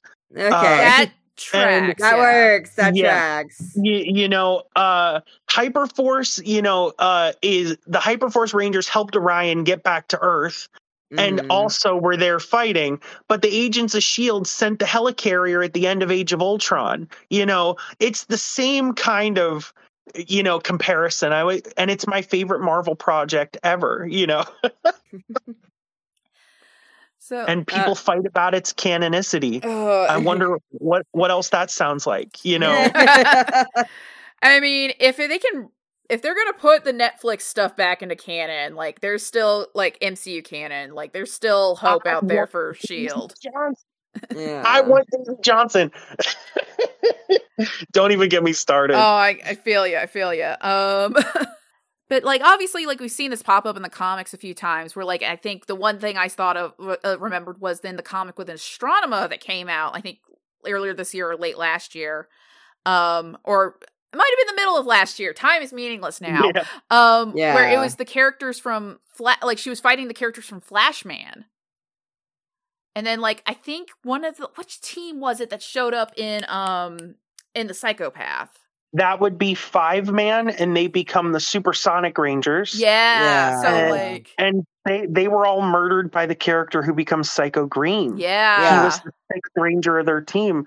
And it's the same thing. Uh, Astronema kills everyone but the pink and green rangers in uh, Flashman, who are known as the, oh my gosh, it's going to come to me. It's going to come to me. The Prism Rangers. Yeah, that's it. I, I do remember that now. Um and and Hyperforce introduced the the Knights of the Round Table, and they had said uh, they were waiting for authorization from Toei to use images of uh, uh oh my gosh, what is it? Changeman. Uh, Mhm. and that's who Guinevere was supposed to be like was like the white change man and they were just going to give them medieval weapons instead and they didn't get the authorization so they had to use generic stock photos of knights in the episode oh my goodness. But yeah, like I think this is like I think this was the first time within canon that like it, they established that yeah, there can be other well, not the first time because obviously that popped up a little bit in Megaforce. Mhm. Yes. But like this, this, is fleshed it out yeah, and like this is something that you still see carrying over through the comics now is that you'll see like these other Sentai teams that have never been adapted in the states Yeah. show up within the comics. thank the morphin masters and daphne plebin Yep. that's Yeah. all i have to say So, all right, uh, we reached the end of this episode. Uh, what is our verdict? Uh, so far, I think it's like we love the story and we're not a fan of the medium. For me, I was a big fan of the characters and the story. There's these, it's beautifully connected, like series that just kind of connects everything with Power Rangers, and the the players were they they made it all wonderful, and they made such beautiful like characters. Uh, and the GMs, you know, they sound like they are wonderful to play on under but I, I can say it's like I'm not a big fan of this medium. Uh, tabletop, I'm a big tabletop player. I've been playing since high school. Uh, it's great to play, but it's something to watch. Theater, it could be kind of hard. Um, uh, like I said, I remember Ashley talking about how it was like watching someone work through a first draft, and that's what it felt like.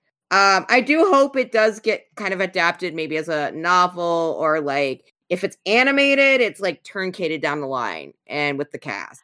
All right, and yeah, as someone who has only played one tabletop RPG before, I never quite know how to deal with uh, tabletop RPG as theater. There's definitely a lot of Hyperforce to love between the characters, the player dynamics, and the story, but I definitely felt like I was watching a rough version in progress. I would like to see them come back in another medium one day, and I'm glad they experimented within this medium as a way to tell stories, but I'm not certain how I feel about it telling Power Ranger stories overall.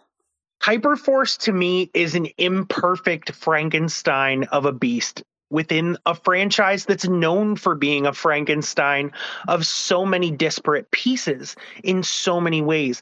Uh, It's got so much heart, so many incredible, unforgettable characters, and an unforgettable cast of people who were fans of Power Rangers who got to become Power Rangers.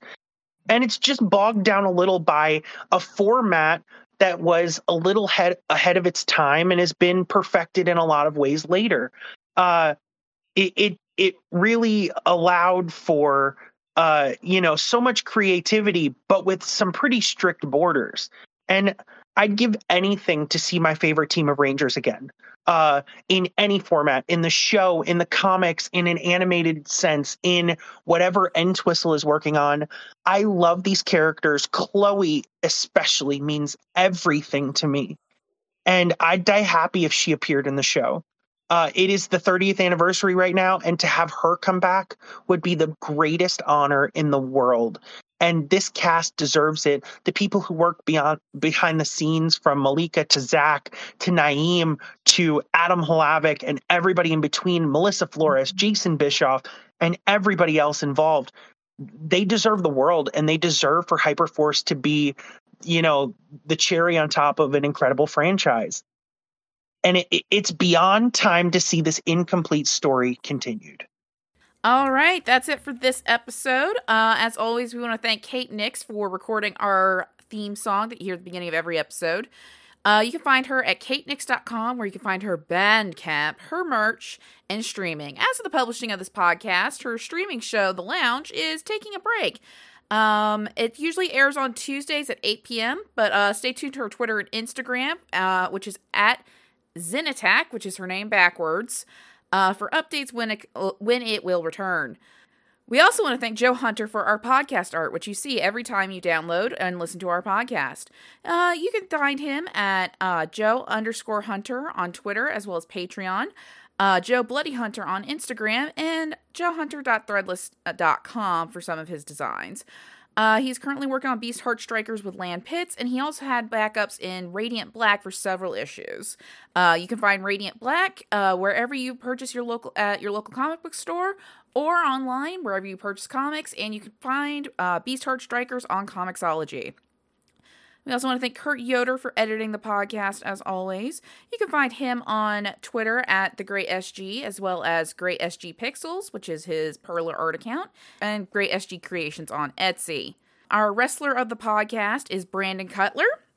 He may be a stooge for the Young Bucks, but he's a tabletop RPG player in his own right. You can find him on Twitter at Brand Cutler, and you can still find the D&D game he ran with some AEW stars called Critical Botch out there to watch. Uh, thank you again to our $5 patron Griffman. We want to thank you again for so uh, so much for your support. If you want to support us on Patreon, you can find us there at Rangersplain. And of course, our final thank you to our guest of this episode, George Jr. from George's Ranger Reviews. George, where can we find you? You can find me across social media at Ranger Reviews and uh, for my non-safe for work accounts, you can find me at Bara Pink Ranger across everything from OnlyFans to Twitter to Instagram and everything in between. All right. And then for us, well, you can find me on Instagram and Twitter at Miss Kitty F. Uh, you can also find my Linktree account, which has links to all of my stores, which include itch.io and my main shop, which is ashley-leckwell.square.site. And then you can find me uh, at Twitter at Velociriker. Uh, you can also find my um, basically like a link tree or a bio link uh, there to my store, Koda's Magical Crafts, where I sell like soaps and candles and lip balms. Um, that is also where my Instagram is, uh, Koda's Magical Crafts, TikTok, and Koda's Crafts for Twitter. And then for us, you can find us on Twitter and Instagram at, at Rangersplain, as well as the Patreon we previously mentioned. You can also find us on uh, our website, which is our WordPress account, rangersplain.wordpress.com, where you can find all of our show notes and links to everywhere you can listen to us possibly online. If you're unable to support us financially on Patreon, we totally get it. Another good way to support us is by uh, rating and reviewing our podcast wherever you listen to it. So that helps us beat the dreaded algorithm and get out to more Power Rangers loving weirdos. And well, as we said, that's it for this month. Next month, we are finally ending the Neo Saban era with Ninja Steel. I'm also going to be on painkillers while watching, so this is going to be an interesting time. Stay safe and may the power protect you. Go.